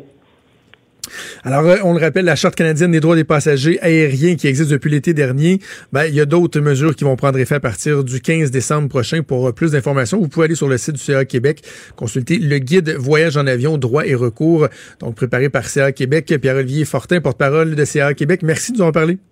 Merci à vous autres. Au plaisir. Merci. Merci. Maude. C'est, c'est, faut, je, lève mon chapeau à Marc Garneau, le ministre des Transports, mm-hmm. euh, qui, a, qui, a, initié euh, ce mouvement-là, cette action-là, parce que ça n'a aucun bon sens à quel point on était zéro protégé, à la merci totalement de compagnies ben aériennes qui, souvent, dans bien des cas, ont un monopole sur des routes. Euh, ils s'en foutent comme l'an 40, mm. traitent les passagers comme du bétail. Et là, au moins, il y aura certaines obligations. J'ai vraiment hâte de voir l'applicabilité de, de ces, euh, de ces trucs-là, jusqu'à quel point euh, ça me fait penser ça. je sais pas si le, parallèle, il n'est pas nécessairement évident, mais ça me fait penser à mes verres de contact moi, j'ai ah, ben des de contact quotidiens. Les réclamations que tu Les réclamations, là, j'en avais parlé. Là, ah écoute, tu vois, je ne l'ai pas fait. Là, je pense que je vais, être passé le délai parce que c'est tellement compliqué. Il faut, que faut que tu découpes les petits copes, les, mm. les, les, les, codes barres. faut que tu en découpes au moins trois. Tu scrapes ton affaire, là, t'appelles. Puis là, si tu fais avec Safari, ça marche pas. faut que tu le fasses avec Google Chrome. Puis là, faut t'appeler. Puis pour finalement recevoir une carte prépayée de 125 pièces que tu peux pas utiliser partout que tu sais bon il y en a qui paieront un taxi avec ça j'imagine oui puis moi l'aspect que je trouve le fait c'est oui le, dédommagement puis ça que tu te fasses prendre en charge aussi quand tu as des retards des annulations c'est le fun mais pour vraiment la publication de données sur le rendement de chaque compagnie aérienne, je trouve ça super important parce que il y a du oui dire. Tu parles à quelqu'un qui va dire telle compagnie, elle fait pas affaire avec cette compagnie-là, c'est vraiment de la merde. Moi, j'ai eu une mauvaise expérience. Tandis qu'une autre personne va dire, eh ben moi, ça a été top notch. Ouais. Ça a vraiment bien été. Euh, fait moi, je trouve ça difficile de s'y retrouver. Tu sais jamais si tu peux te fier aux commentaires qui sont en ligne parce qu'il y a des compagnies qui en achètent, qui publient euh, euh, des commentaires tout beaux qui, qui partent de, finalement d'aucune expérience réelle. Fait que ça, moi, ça m'intéresse parce qu'à un moment, donné, il, il y, en, il y en a tu sais, que tu peux choisir.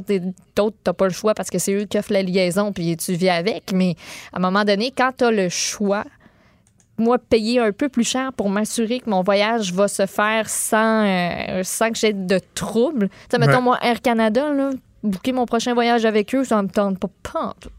Mais Ouais, le pas prochain, je pense qu'on l'a booké avec eux autres, on n'avait pas le choix. en tout. Pourquoi tu voulais écouter du Loud? Ah, Parce que c'est Loud, juste c'est un que, grand voyageur?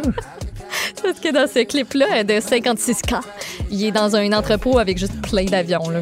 Ça fait vraiment bling bling. bling. C'est ça. au lieu de mettre avions- la toune Voyage, privés, Voyage, là. le très grand classique. euh, Ouais, lui, c'est. Vraiment parce que je t'apprécie beaucoup qu'on va se quitter pour aller à la pause en écoutant du Loud, OK? Oh my god.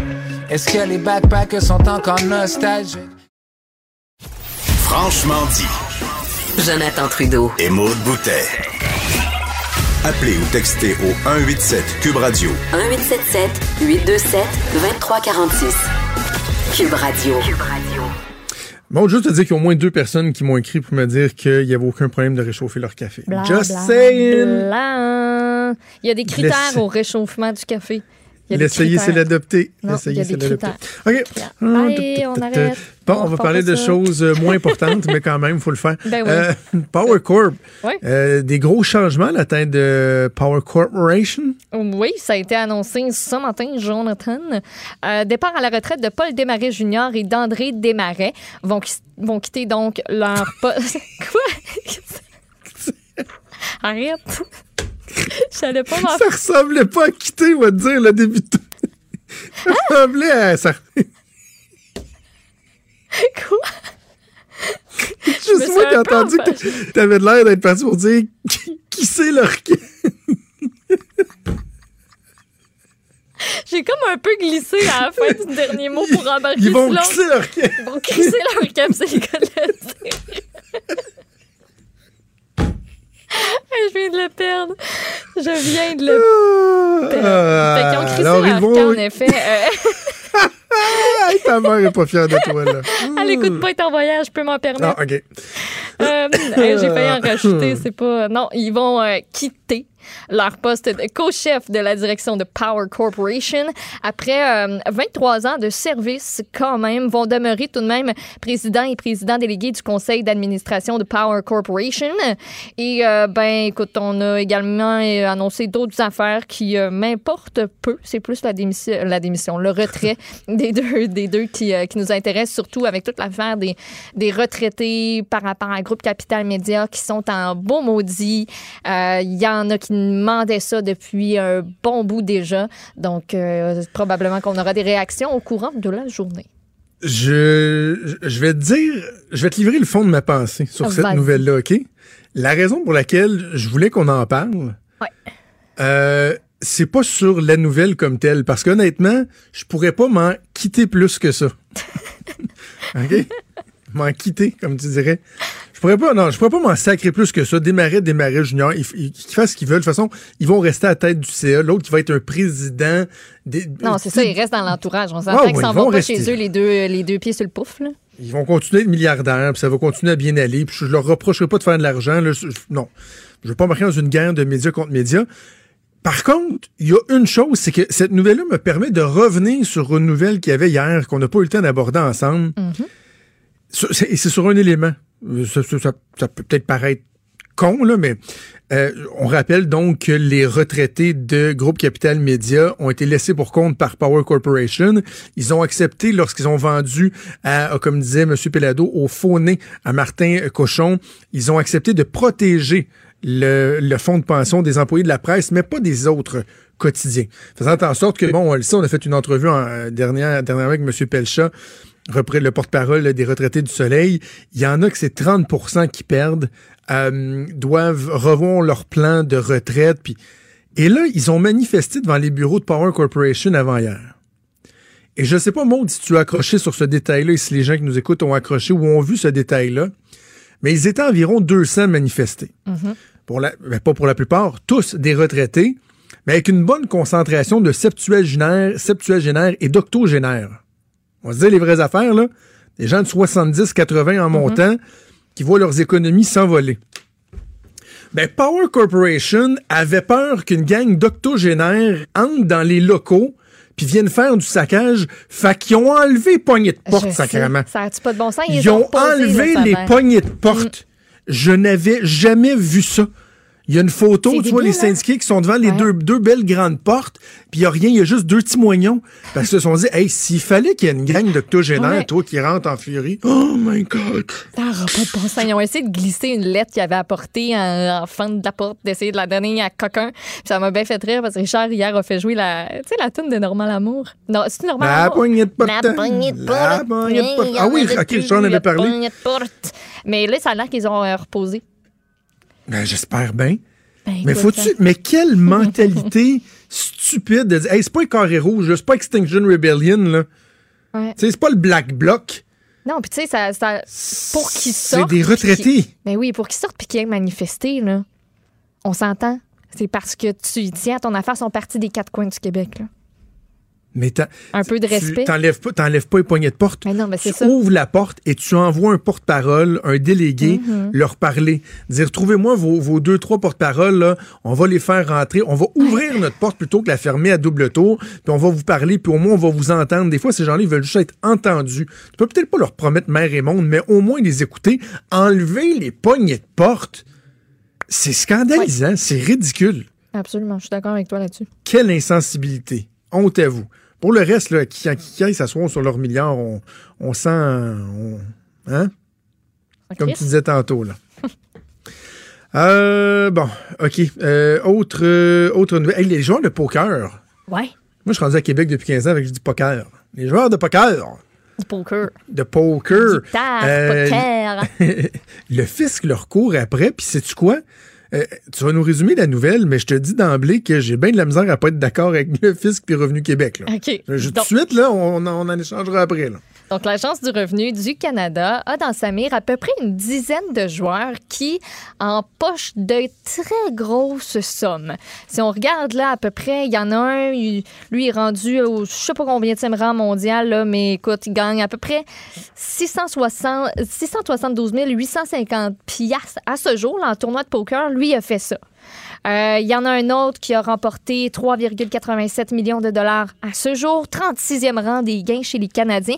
Puis, ben, l'Agence du revenu du Canada, en gros, dit, ben, c'est parce que là, à un moment donné, c'est comme votre gagne-pain principal ça ça fonctionne plus avec la loi, la loi qui dit que ben les sommes remportées aux jeux de hasard comme loterie, le poker sont pas imposables. Par contre, vous autres, ben c'est pas mal rien que ça que vous faites. Ça fait qu'à un moment donné, on aimerait ça que ça vous euh, ça vous touche, tu sais tout le monde a sa job. Vous, votre job, ben, vous voulez que ce soit ça. On va vous imposer. Euh, donc, on, on dit que ces jeunes hommes-là, ce sont tous des hommes qui sont présentés, entre autres, dans l'article, auraient possiblement pas payé leur part d'impôt sur des gains entre 2014 2016. Ils s'enrichissent lors de tournois aussi, euh, grâce au site Internet de jeux virtuels, par exemple Poker Stars. Party Poker. Puis, euh, ben, les vérificateurs sont là-dessus depuis, depuis à peu près euh, 2017. Ils essaient d'avoir des documents, des historiques de transactions. Euh, on s'intéresse aussi à leur train de vie, mais on n'est pas capable de tirer grand-chose euh, de ça. On a tenté de parler à, à bien du monde ce matin concernant ce dossier-là. oui, hein? Puis, il n'y a personne qui ça leur tente. On a l'impression que ça fait comme pas leur bonheur aux joueurs pense de, non. poker de, de- de se faire talonner. Mais Ouais. je m'excuse, mais à partir du moment où c'est ta job, que c'est pas juste une occupation ou le hasard que tu as gagné à la loterie puis tout ça ça devrait être tout à fait imposé comme le reste du monde là. parce qu'en en plus c'est que ces gens-là s'ils ne font que ça ils voyagent ce ne sont pas des actifs pour la société là Non, ils demeurent ici, ouais. ils ont des services, mais ils payent pas pour. Ah oui, peut-être que leur argent, ils vont l'in- l'in- l'in- l'investir. Euh, Quoique, encore là, il y a des questions qui se posent sur l'utilisation de- d'espèces de paradis fiscaux euh, nouveaux genres. là. aussi, Mais payez vos impôts. Ben oui, rendu là, c'est même plus du hasard. Tu sais ce que tu fais. C'est pas comme tout- si toi puis moi, on s'en va au casino demain matin, puis euh, moi, j'ai déjà joué au poker une ou deux fois, puis là, Colin, je remporte un jackpot, mais c'est vraiment là, c'est vraiment une chance. Eux autres, tu sais, ils font ça, ils ont des techniques, ils ont des trucs. Oui, c'est le hasard au final qui décide ce que tu as dans tes mains, mais après ça, c'est toujours ben toi qui bluffe, Ah qui oui, la bluffe pas, stratégie, qui- puis- Ben oui. Non, mais c'est surtout quand c'est ton occupation, quand tu te concentres là-dessus, qui s'entraîne et tout, euh, c'est un peu, un peu particulier. D'ailleurs, le casino, là, très peu pour moi. Toi, je sais pas, là. Moi, j'ai perdu, je pense, 4-5 Non, fois je suis 20 pas une- piastres. ça m'attire pas beaucoup. Non, même, pas jamais 4-5 fois, vraiment deux, joué. trois fois. J'ai joué deux ou trois fois dans les machines à sous, je mettais 20 Ouais. piastres. Puis au bout de 10 minutes, j'avais tout perdu, fait que euh, ça va être correct. Ouais. Puis le poker, ben, tu sais, c'est deux, trois fois par année entre amis. D'ailleurs, dernière game que j'ai joué euh, en Gaspésie, il y a toujours euh, une game, euh, lorsque je vais en Gaspésie pour les vacances d'été, là, il y a la game de poker hebdomadaire de la gang de chum Oh, du wow. frère à ma blonde. On s'en dans un gros garage, là, tout le monde est assis, puis là, c'est la Gaspésie, c'est hot, là. Tout le monde sait que le mercredi, à partir de 7 heures, il y a du poker. Tu viens ou tu viens pas, t'as aucune idée de combien de personnes il va y avoir. Le monde apporte leur bière, puis les chips. Et là, on s'est ramassé à être une table full, full, full, full, full. C'est 20 pièces pour embarquer. Jusqu'à une heure limite, tu as le droit de faire un rebuy. Si tu as perdu, tu peux te racheter pour 20 pièces de jetons. Et là, je me suis rendu en finale Ben non. autour de minuit et demi, une heure du matin. Puis là, j'étais en train de finir petit, petit à petit de laver l'autre, mais qui. Fait que là, j'ai fait comme une entente avec lui. Je suis parti de là, de mémoire, c'est avec 220 pièces. Ben quand même. C'était quand même hot, là. Le lendemain matin, je disais à ma blonde pour aux enfants, je vous paye le déjeuner. tu sais, c'est c'est quand même cool, là. bacon. Tu sais, ça, c'est évidemment, ça, ça n'a pas rapport, là, euh, ça n'a pas d'affaire à être, euh, à être imposé. Tu sais, c'est- une gang de là- chums qui mettent un vin sur la table pour jouer. Mais là, quand c'est ta vie, quand c'est. euh, Tu fais des milliers, voire des millions de, dollars. Tu sais, juste, un- juste avec un tournoi, ils sont capables de se remplir les poches. euh, Puis pas à peu près. Là, tu sais, mettons, il y en a un, là, François Billard, lui, a gagné euh, pendant un tournoi qui était organisé par Party Poker en mai dernier. Il a quitté de là avec 961, 961 400 piastres en cinq jours de jeu. Je ferai jamais ça dans ma vie, 900 000 piastres. C'est- Ben, dans ta vie, oui. Ben, là, ouais, peut-être, mais tu vas finir par cas, l'accumuler. Mais pas, pas, dans, pas dans une année, là. Non, non, Je m'attends pas à faire ça dans, quelques années. À part si ah, j'aimerais ça gagner à l'auto à un moment donné. Là. Ben, moi aussi, mais je participe pas. fait que Moi ça non plus, pas. mais je me dis, tu sais, la fois où t'as comme un, une espèce de bulle qui te pète dans le cerveau, puis t'es à la caisse au, euh, à l'épicerie, puis tu te dis, non, je, prends, je, vais prendre un billet. Ah, je me prends un billet. Je Ouais, une fois par année, à peu près, je le fais. Puis là, tu disais, c'est peut-être la fois où, comme, je vais remporter quelque chose, puis tu- finalement, tu finis avec rien. Ouais, c'est ça. Hey, avant qu'on aille en pause, je, je veux que tu nous glisses un mot sur cette histoire-là qui est dans la presse plus. Euh, les confessions de Touba Yaya, qui était la femme de Mohamed Chafia. On se souvient du drame, euh, du drame familial, euh, du drame familial. Non, Non, d'un- meurtre dégueulasse. hein, Meurtre intrafamilial. D'un meurtre dégueulasse. Quatre personnes qui avaient perdu la vie, dont leurs trois filles.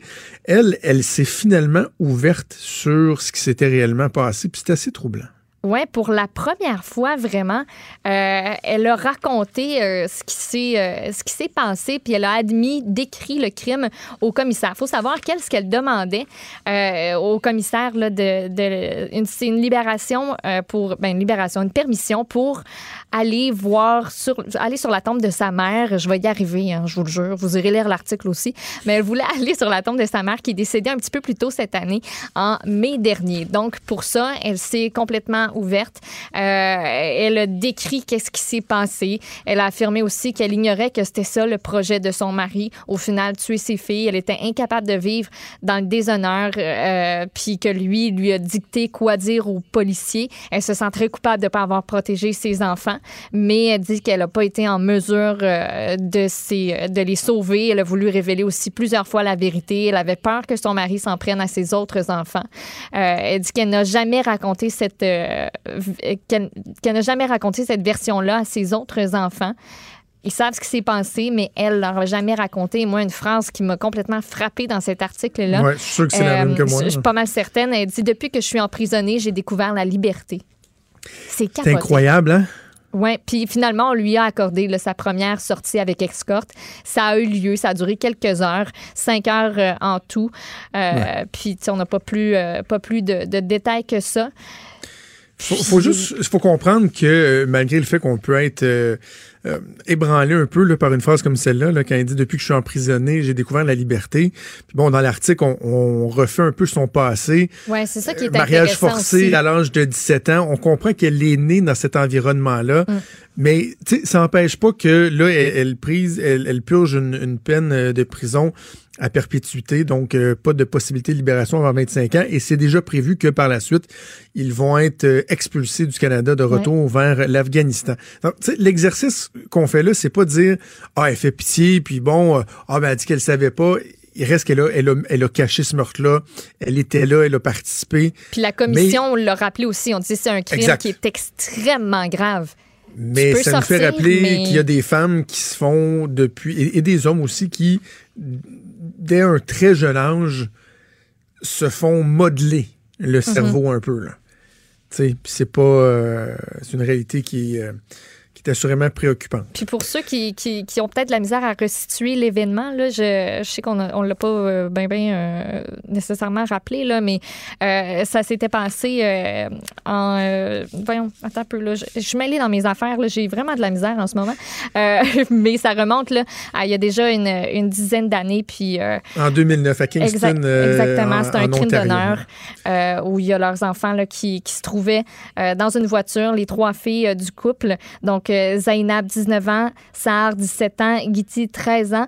Euh, puis la première femme aussi de Mm-hmm. Shafia qui était dans le véhicule, euh, qui, euh, qui l'ont poussé dans le canal Ri- Rideau à Kingston. Ouais. Ça s'est passé, euh, ils ont été condamnés pour ça en 2012. Il est franc et nuancé. Jonathan Trudeau. La politique lui coule dans les veines. Vous écoutez Franchement dit. Je sais pas toi, Maude, mais dans le temps des fêtes, moi, une de mes activités préférées, c'est d'écouter euh, le championnat euh, mondial de hockey junior. Ouais. C'est tellement le fun. C'est Ouais, dans le le temps fun. des fins. Tu peux te lever le matin, t'es en, en pyjama, t'écoutes le hockey, puis on devient tous des fans du Ben, c'est hockey ça. junior. Tout le on monde devrait prend l'écouter. pour la même équipe. Tout le Ben, monde. j'espère bien. Ben là, tout le monde dans la même pièce prend pour le Canada. J'espère. C'est pas comme quand tu écoutes le hockey de la LNH puis tout le monde est un peu divisé. Voilà, voilà. Et là, l'équipe canadienne qui est en train de prendre forme. J'ai hâte de voir quelles sont les attentes après la déconfiture de l'année dernière à Vancouver où le Canada avait fini sixième. La première mouture, si on veut, de l'équipe a été annoncée hier et euh, Robbie Saint-Gelais, qui est journaliste sportif au Journal de Québec, était sur place en Ontario à Oakville. On va aller le rejoindre au bout du fil. Salut, Robbie. Salut, ça va bien? Ça va très bien, merci. Euh, écoute, Robbie, de, de- de façon générale, parce qu'on va parler de certains cas spécifiques, évidemment, les joueurs québécois notamment, mais euh, les attentes envers cette équipe-là cette année, est-ce qu'elles sont grandes? Est-ce qu'on on- on demeure euh, prudent? Que- que- Qu'est-ce qu'on peut dire sur l'équipe? Écoute, les attentes sont toujours élevées au Canada. Je pense qu'une déception, l'an passé, on a vécu une grande déception en finissant sixième, surtout que c'était au pays. Ben oui. écoute, écoute euh, c'est une équipe quand même euh, qui va être axée sur la vitesse, là, parce qu'on va jouer sur une grande glace, une glace olympique. Il faut comprendre qu'il va y avoir euh, 10 pieds de plus de chaque côté, 200 par 100 au lieu de 185 par euh, 85. Donc, ça demande des joueurs rapides. En Europe, euh, bon, le Canada n'a pas connu beaucoup de succès en Europe lors des trois derniers tournois présentés en sol européen. Il faut remonter à 2008, imagine, pour voir le Canada grimper sur le podium à cet événement en sol européen. C'était en République tchèque d'ailleurs. Bon, euh, une victoire, une médaille d'or. Donc peut-être que ça c'est de bon augure pour la troupe euh, de Dale Hunter, mais euh, on peut pas se cacher, euh, Jonathan, que les attentes sont très élevées. Euh, le Canada, qui oui, avait remporté l'or quand même en 2018, mais la sixième place de l'an passé a vraiment laissé un goût amer chez les dirigeants et chez les joueurs aussi qui sont de retour cette année. Il y en aura cinq. Euh, bon, une belle, une belle nouvelle hier avec un espoir des, euh, des Coyotes de Phoenix, de l'Arizona, pardon, qui euh, Barrett Eaton qui sera de retour. Mais aussi, il faut compter là-dedans Joe Veleno, un, un petit gars de Montréal, qui a fait son stage junior avec les Sea Dogs de Saint-Jean et les Voltigeurs de Drummondville, qui lui sera prêté par l'organisation des Red Wings de Détroit. Donc, cinq gars de retour, et eux, ils savent, ils savent- ils ont vécu la défaite l'an passé, et je peux te dire qu'ils ne veulent surtout pas revenir au pays sans médaille euh, de la République tchèque. Assurément. Mais d'ailleurs, en parlant de la déconfiture de l'année dernière, es-tu surpris de voir que Dale Hunter est encore à la tête de l'équipe Canada Junior? Non, mais là, il faut faire attention. L'an dernier, c'était Tim Hunter. C'est vrai. C'est Ah, pas la même personne. C'est ça, là. Les, certaines personnes ont, au fond des associations parce que, bon, les Hunter, mais c'est, ce n'est même pas dans la même famille. Donc, euh, qui, euh, Dave Hunter, qui est le propriétaire, directeur, qui est le, la- entraîneur-chef, propriétaire des Knights de Longdon dans la Ligue de l'Ontario. Qui lui connaît du succès depuis des années, des années, des années avec les Knights. C'est ça. Évidemment, il a aussi dirigé les Capitals de Washington dans la Ligue nationale. Et ce sera sa première expérience, imagine, à la barre d'équipe Canada Junior. Un gars qui a pourtant eu beaucoup de succès dans la ben Ligue de l'Ontario. Euh, c'est son frère Mark Hunter, qui euh, qu'on a aussi bien connu au Québec, qui sera le, c'est un peu le, chef d'orchestre, disons, du programme des moins de 20 ans, euh, comme directeur général. Mais Dale Hunter en sera sa première expérience comme entraîneur-chef. Et, et, bon, je pense que déjà, on sent qu'il y a un peu plus peut-être les joueurs du Québec que ce, que ce qui avait été le cas avec Tim Hunter l'an passé. On se rappellera la controverse avec Alexis Lafrenière. Ben oui. Le, meilleur, le meilleur jeune joueur au pays, bon, on trouvait qu'il patinait en rond, faisait du patinage libre, alors que cette année, la euh, sera l'un des, moteurs, disons, de cette équipe. Mais justement, parlons-en euh, d'Alexis Lafrenière parce que tu as écrit sur, euh, sur lui ce matin. Euh, la controverse de l'année dernière, on la connaît, mais là, cette année, la, situation, elle est tout autre. Là, on parle peut-être même de lui comme l'éventuel capitaine de cette équipe-là. Ben, c'est une possibilité. Dans l'histoire, les capitaines québécois sont plutôt rares. Il n'y en a que quatre. Et c'est jamais arrivé que deux ans de suite, on a un, on connaît un Québécois à la base comme capitaine. L'an passé, c'était Maxime Comtois. Donc, je mettrais peut-être pas un 2 euh, sur Alexis Lafrenière comme capitaine, mais assurément comme assistant au capitaine. Et, ça, c'est drôle parce que cette semaine, on a décidé de le reposer. Euh, bon, petit bobo à la cheville, le, jeune homme quand même qui performe à un rythme d'enfer cette saison, 70 points déjà avec le signing de Rimouski. Possiblement le premier joueur appelé au repêchage à Montréal l'an prochain, euh, je veux dire au mois de juin. Mais là, si l'an passé, il était un peu incertain de faire l'équipe, mais là, cette année, on l'a reposé. Je veux dire, son statut est, est indéniable au sein de cette équipe-là. Sur le premier trio, tous les avantages numériques. Donc, c'est un peu paradoxal qu'un an plus tard, c'est totalement la, situation à l'opposé de, celle de l'an passé. Euh, bon, Lafrenière n'a que 18 ans quand même, mais son expérience de l'an dernier va, assurément aider. Et je le répète, 70 points de cette saison, c'est le, seul joueur qui a atteint la base, cette barre depuis le début de la saison dans la Ligue canadienne. Donc, c'est clair qu'on compte sur lui pour, euh, disons, euh, guider les, les rênes du club. Là. Est-ce que ça sera comme capitaine? Ça reste à voir, mais euh, assurément comme, euh, comme assistant capitaine. Quand tu parles du, euh, du premier choix euh, anticipé pour le repêchage de la Ligue nationale dans le cas d'Alexis Lafrenière, souvent on va parler de la, la qualité des cuvées. Là. La cuvée 2020, on la considère comment? Est-ce que c'est une cuvée qui est très forte et que ça démontre particulièrement la force d'Alexis Lafrenière ou c'est une, comment qu'on peut le situer par rapport aux années précédentes? Ben, c'est ça que dans le cas d'Alexis, il faut rappeler que c'est un, dans le jargon du hockey, un late, dans comme quoi il est né un peu trop tardivement pour être repêché à son année de 17 ans. Donc, il sera repêché à son année de 18 ans. Donc, c'est clair qu'il n'a pas le choix d'être un peu, ah, encore meilleur que les autres joueurs. Il y aura Quentin Byfield que les jeunes, euh, que les gens pourront admirer pendant le championnat du monde junior. Lui, il n'a que 17 ans, un centre de 6 pieds, un peu un joueur qui fait rêver. Centre de 6 pieds 4, 215 livres un prototype que le Canadien de Montréal cherche depuis tant d'années. mais euh, mais Byfield n'a que 17 ans. Lui aussi s'est taillé une place avec l'équipe canadienne. Euh, mais dans le cas de la première, on, on le classe un peu quand même dans, à un niveau supérieur de tous les autres espoirs. Il y a quelques bons joueurs en Suède qui font partie aussi de la QV 2020. Euh, bon, il y a Cole Perfetti, qui était d'ailleurs au cas de sélection, n'a malheureusement pas été choisi. Euh, ce sera pour l'an prochain dans son cas. Mais c'est clair que Lafrenière a une bonne longueur d'avance sur, sur, tout le monde et euh, oui, c'est une excellente cuvée, mais la Lafrenière fait partie un peu. Euh, sans le comparer à McDavid, ce sera, ce sera un peu trop osé d'y aller avec cette comparaison-là, mais ça reste un joueur euh, euh, de la catégorie des, des, très, très bons premiers choix, disons. Là. Bon, on aime toujours mesurer le poids, la présence de, la Ligue de hockey junior majeur du Québec dans l'équipe canadienne. Là, euh, donc on apprenait hier que les six joueurs qui représentent la LSGMQ euh, ont survécu à la première vague de coupure dans le cadre du camp de sélection. Est-ce que c'est un, un bon chiffre, ça? Oui, absolument. Euh, je veux dire, hein? bon, le, oui, parce que les six ont une bonne moyenne, c'est 100% d'efficacité jusqu'ici. Je veux dire, les six invités ont, ont fait le club. Euh, ce qu'il faut comprendre, c'est qu'il y a quelques, il y a un joueur blessé qui a été choisi. Euh, J'ai l'impression qu'il y avait un préjugé favorable à son égard. Euh, il s'agit de Aiden Doudas qui joue en Ontario. Euh, ce qui fait que là, on va l'amener en République tchèque. Il faut comprendre aussi qu'il pourrait y avoir encore d'autres recours de la Ligue nationale. Je pense notamment à Noah Dobson, qui joue pour les Islanders de New York.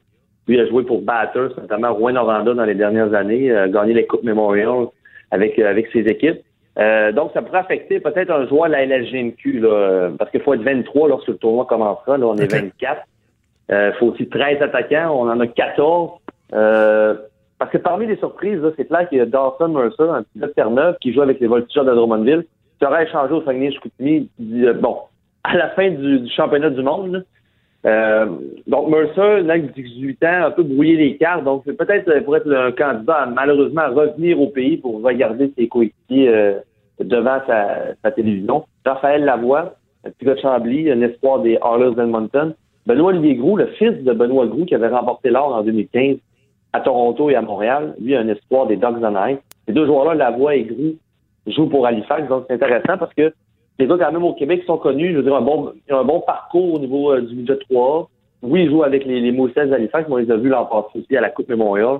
Donc, pour eux, euh, euh, première expérience, évidemment, mais ça serait intéressant. Et là, ce qui est intéressant, Jonathan, ce serait la bataille des gardiens de but. Trois gardiens, dont un petit gars Chicoutimi, Olivier Rodrigue, qui a joué à Drummondville, qui joue cette saison avec les Wildcats de Moncton.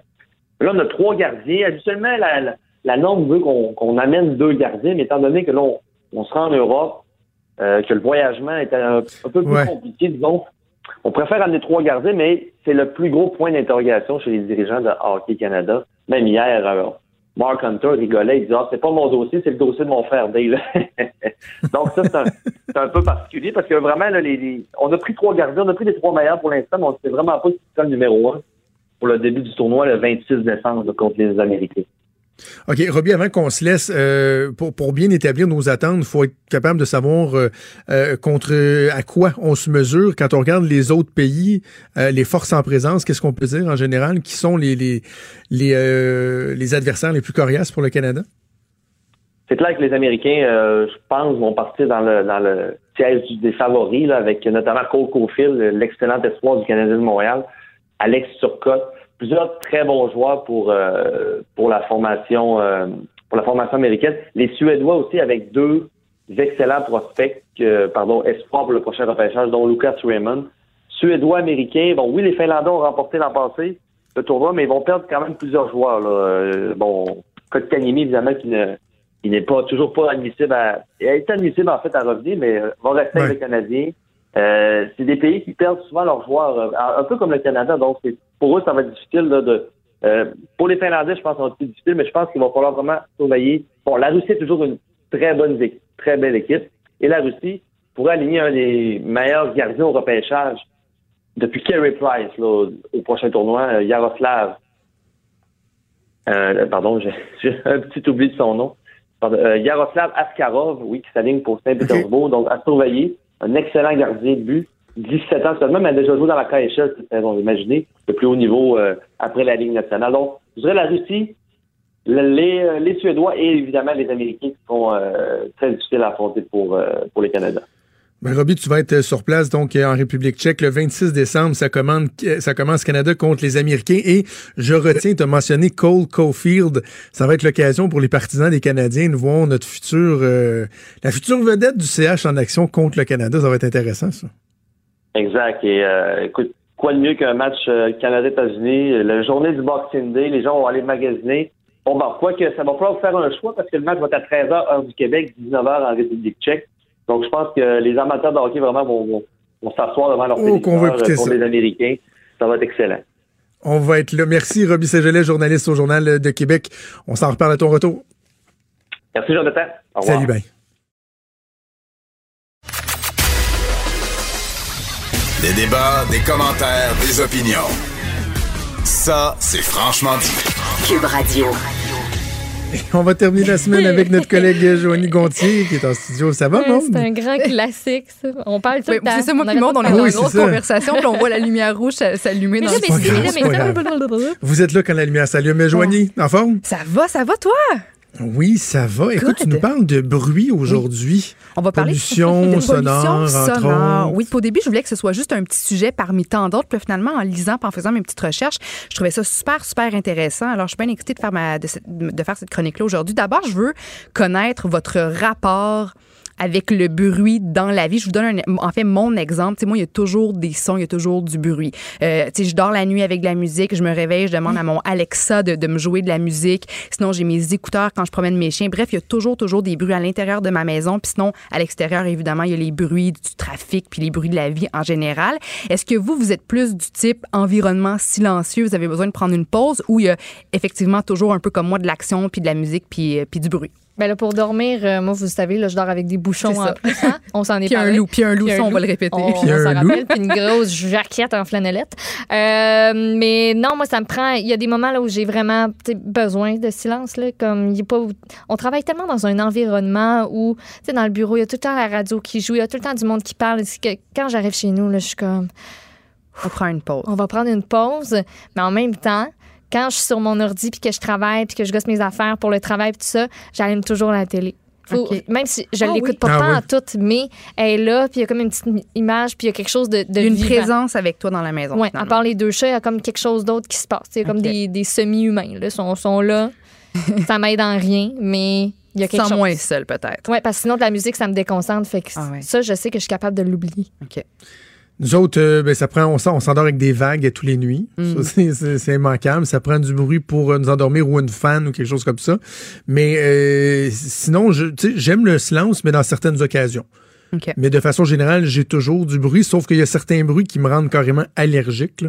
Comme? Style des, des fa- des, euh, les fans de hot de poil. là. Oui. Ouais, ça, là. Ça, écoute, le Ouais. nombre d'accrochages que j'ai eu avec mes parents quand j'étais jeune, là, tu sais, quand je restais chez mes parents, Ouais. mon père finissait le souper, mettons, puis là, on s'assoyait à table, puis là, on commençait à manger, là, puis là, j'étais comme, comme, là, comme un toc, là, trouble obsessif compulsif. Là, je me levais, j'allais éteindre la fan, mon père était comme, mais oui, je viens de finir la faire à manger. J'étais comme, ouais, je suis pas capable, ça me rend malade, je peux pas l'endurer. Ouais. Aussi, je- dès qu'on n'a plus besoin, là, je, je- moi, il faut, faut que ça s'éteigne. là. En plus, il y a 4 degrés Ah d'intensité. Tu sais, quand c'est au bout, là, c'est quand tu l'arrêtes que tu te rends compte que tu fais comme, Ah, hey. Voilà. On, on voilà. respire, on, Ouais.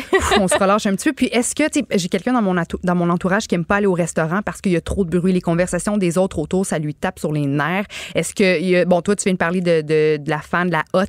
Est-ce que, est-ce que ça vous dérange en général les bruits ou vous avez quand même un bon seuil de tolérance face à ça dans, dans votre vie de tous les jours, dans le public? Dans... Non, moi, j'ai un bon va. seuil de tolérance parce que souvent, quand t'es dans l'environnement, tu t'en rends à peu près pas compte. C'est quand, Ouais. après ça, le bruit cesse que tu sais comme genre, hi, c'était bruyant, Mm. ça, tu sais. Moi, les. Mais non, conversations ça m'empêche au, pas. au restaurant, j'aime ça les écouter. Fait que ça me dérange Moi aussi.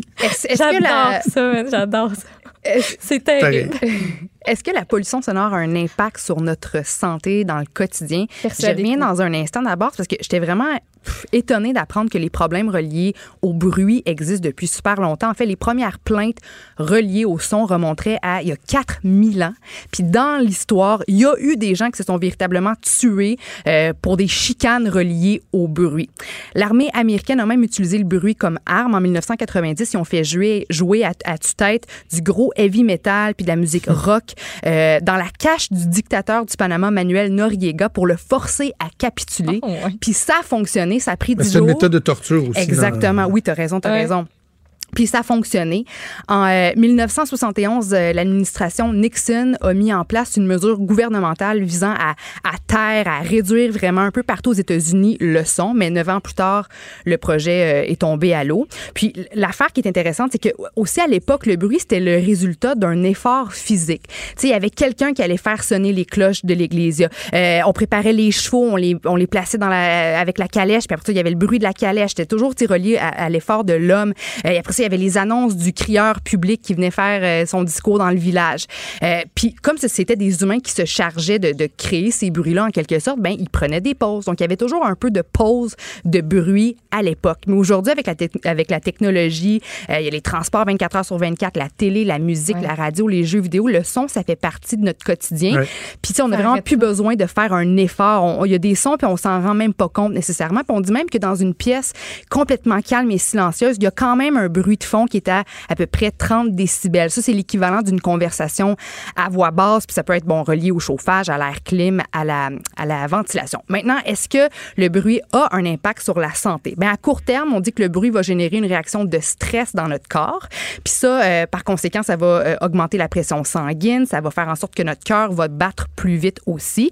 C'est pas nécessairement négatif quand c'est pas régulier. Tu sais, si on a besoin de se craquer avant le gym, d'avoir une musique un peu plus intense, d'être un petit peu sur le nerf, d'avoir le cœur qui bat plus vite, c'est pas nécessairement une mauvaise chose. Mais sur le long terme, une exposition prolongée à des bruits, on dit que ça pourrait diminuer la concentration, ça pourrait diminuer les fonctions cognitives, la productivité, avoir un impact négatif sur l'ouïe. Euh, Puis Hmm. ça pourrait aussi augmenter les risques de souffrir de haute pression, de problèmes cardiaques, de faire euh, des AVC, d'avoir une dépression ou de souffrir de problèmes reliés à la démence. Puis en 2011, l'Organisation mondiale de la santé a étudié pendant 10 ans l'impact des bruits environnementaux, donc les bruits euh, reliés aux avions, les trains, le trafic, puis juste des bruits en général de la ville. Donc, ils ont euh, étudié l'impact de ces bruits-là sur la santé des Européens pendant une période de 10 ans, puis arrivent à la conclusion qu'il y a environ un million de bonnes années de vie qui seraient perdues chaque année seulement en Europe en raison de la pollution sonore. Puis on dit que la pollution sonore, ce serait la deuxième plus grande menace de santé publique. Tout de suite après la pollution atmosphérique. C'est quand même, euh, c'est quand même fou.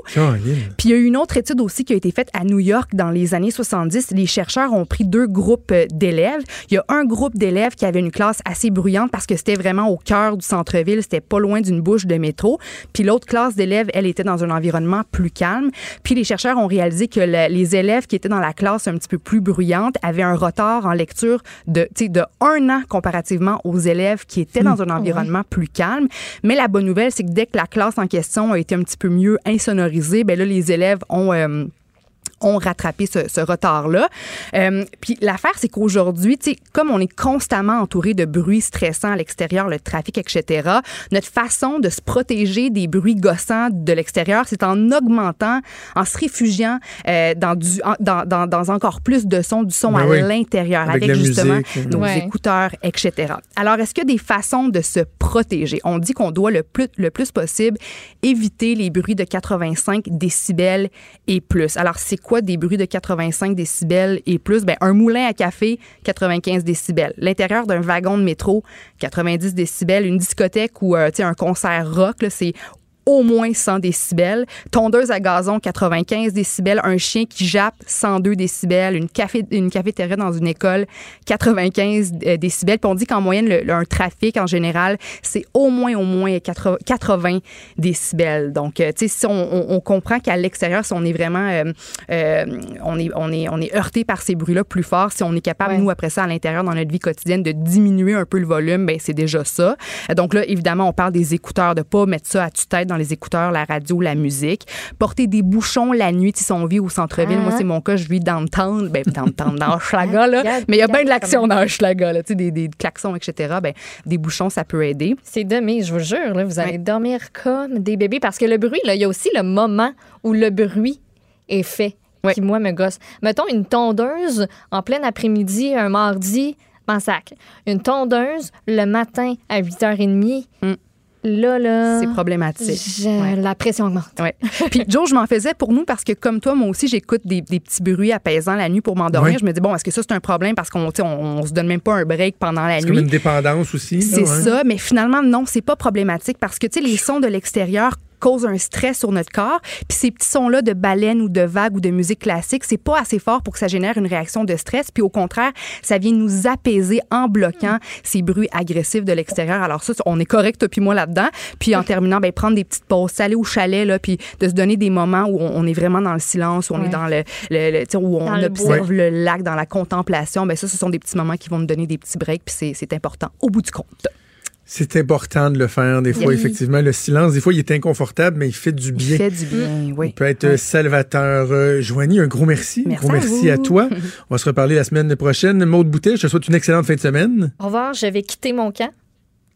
Ton camp? C'est mon camp. Ah, tu vas, oui, tu vas quitter Ouais, comme ouais, le Power Corps. référence à- Oui, c'est fallait y être il y a 10 Fallait- minutes.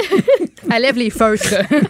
Levons les feutres. Merci à monde. Merci à Joanne Henry, à la mise en onde, à Mathieu Boulay, à la recherche. Je vous souhaite un excellent week-end. Dernier week-end avant euh, le congé des fêtes. Ben on oui. va être là la semaine prochaine, mais vendredi, on va tomber en vacances pour euh, quelques semaines. Reposez-vous bien. Bon magasinage. On se retrouve lundi à 10h. Salut. Cette émission est maintenant disponible en podcast. Rendez-vous dans la section balado de l'application ou du site cube.radio pour une écoute sur mesure en tout temps. Cube Radio, autrement dit. Et maintenant, autrement écouté.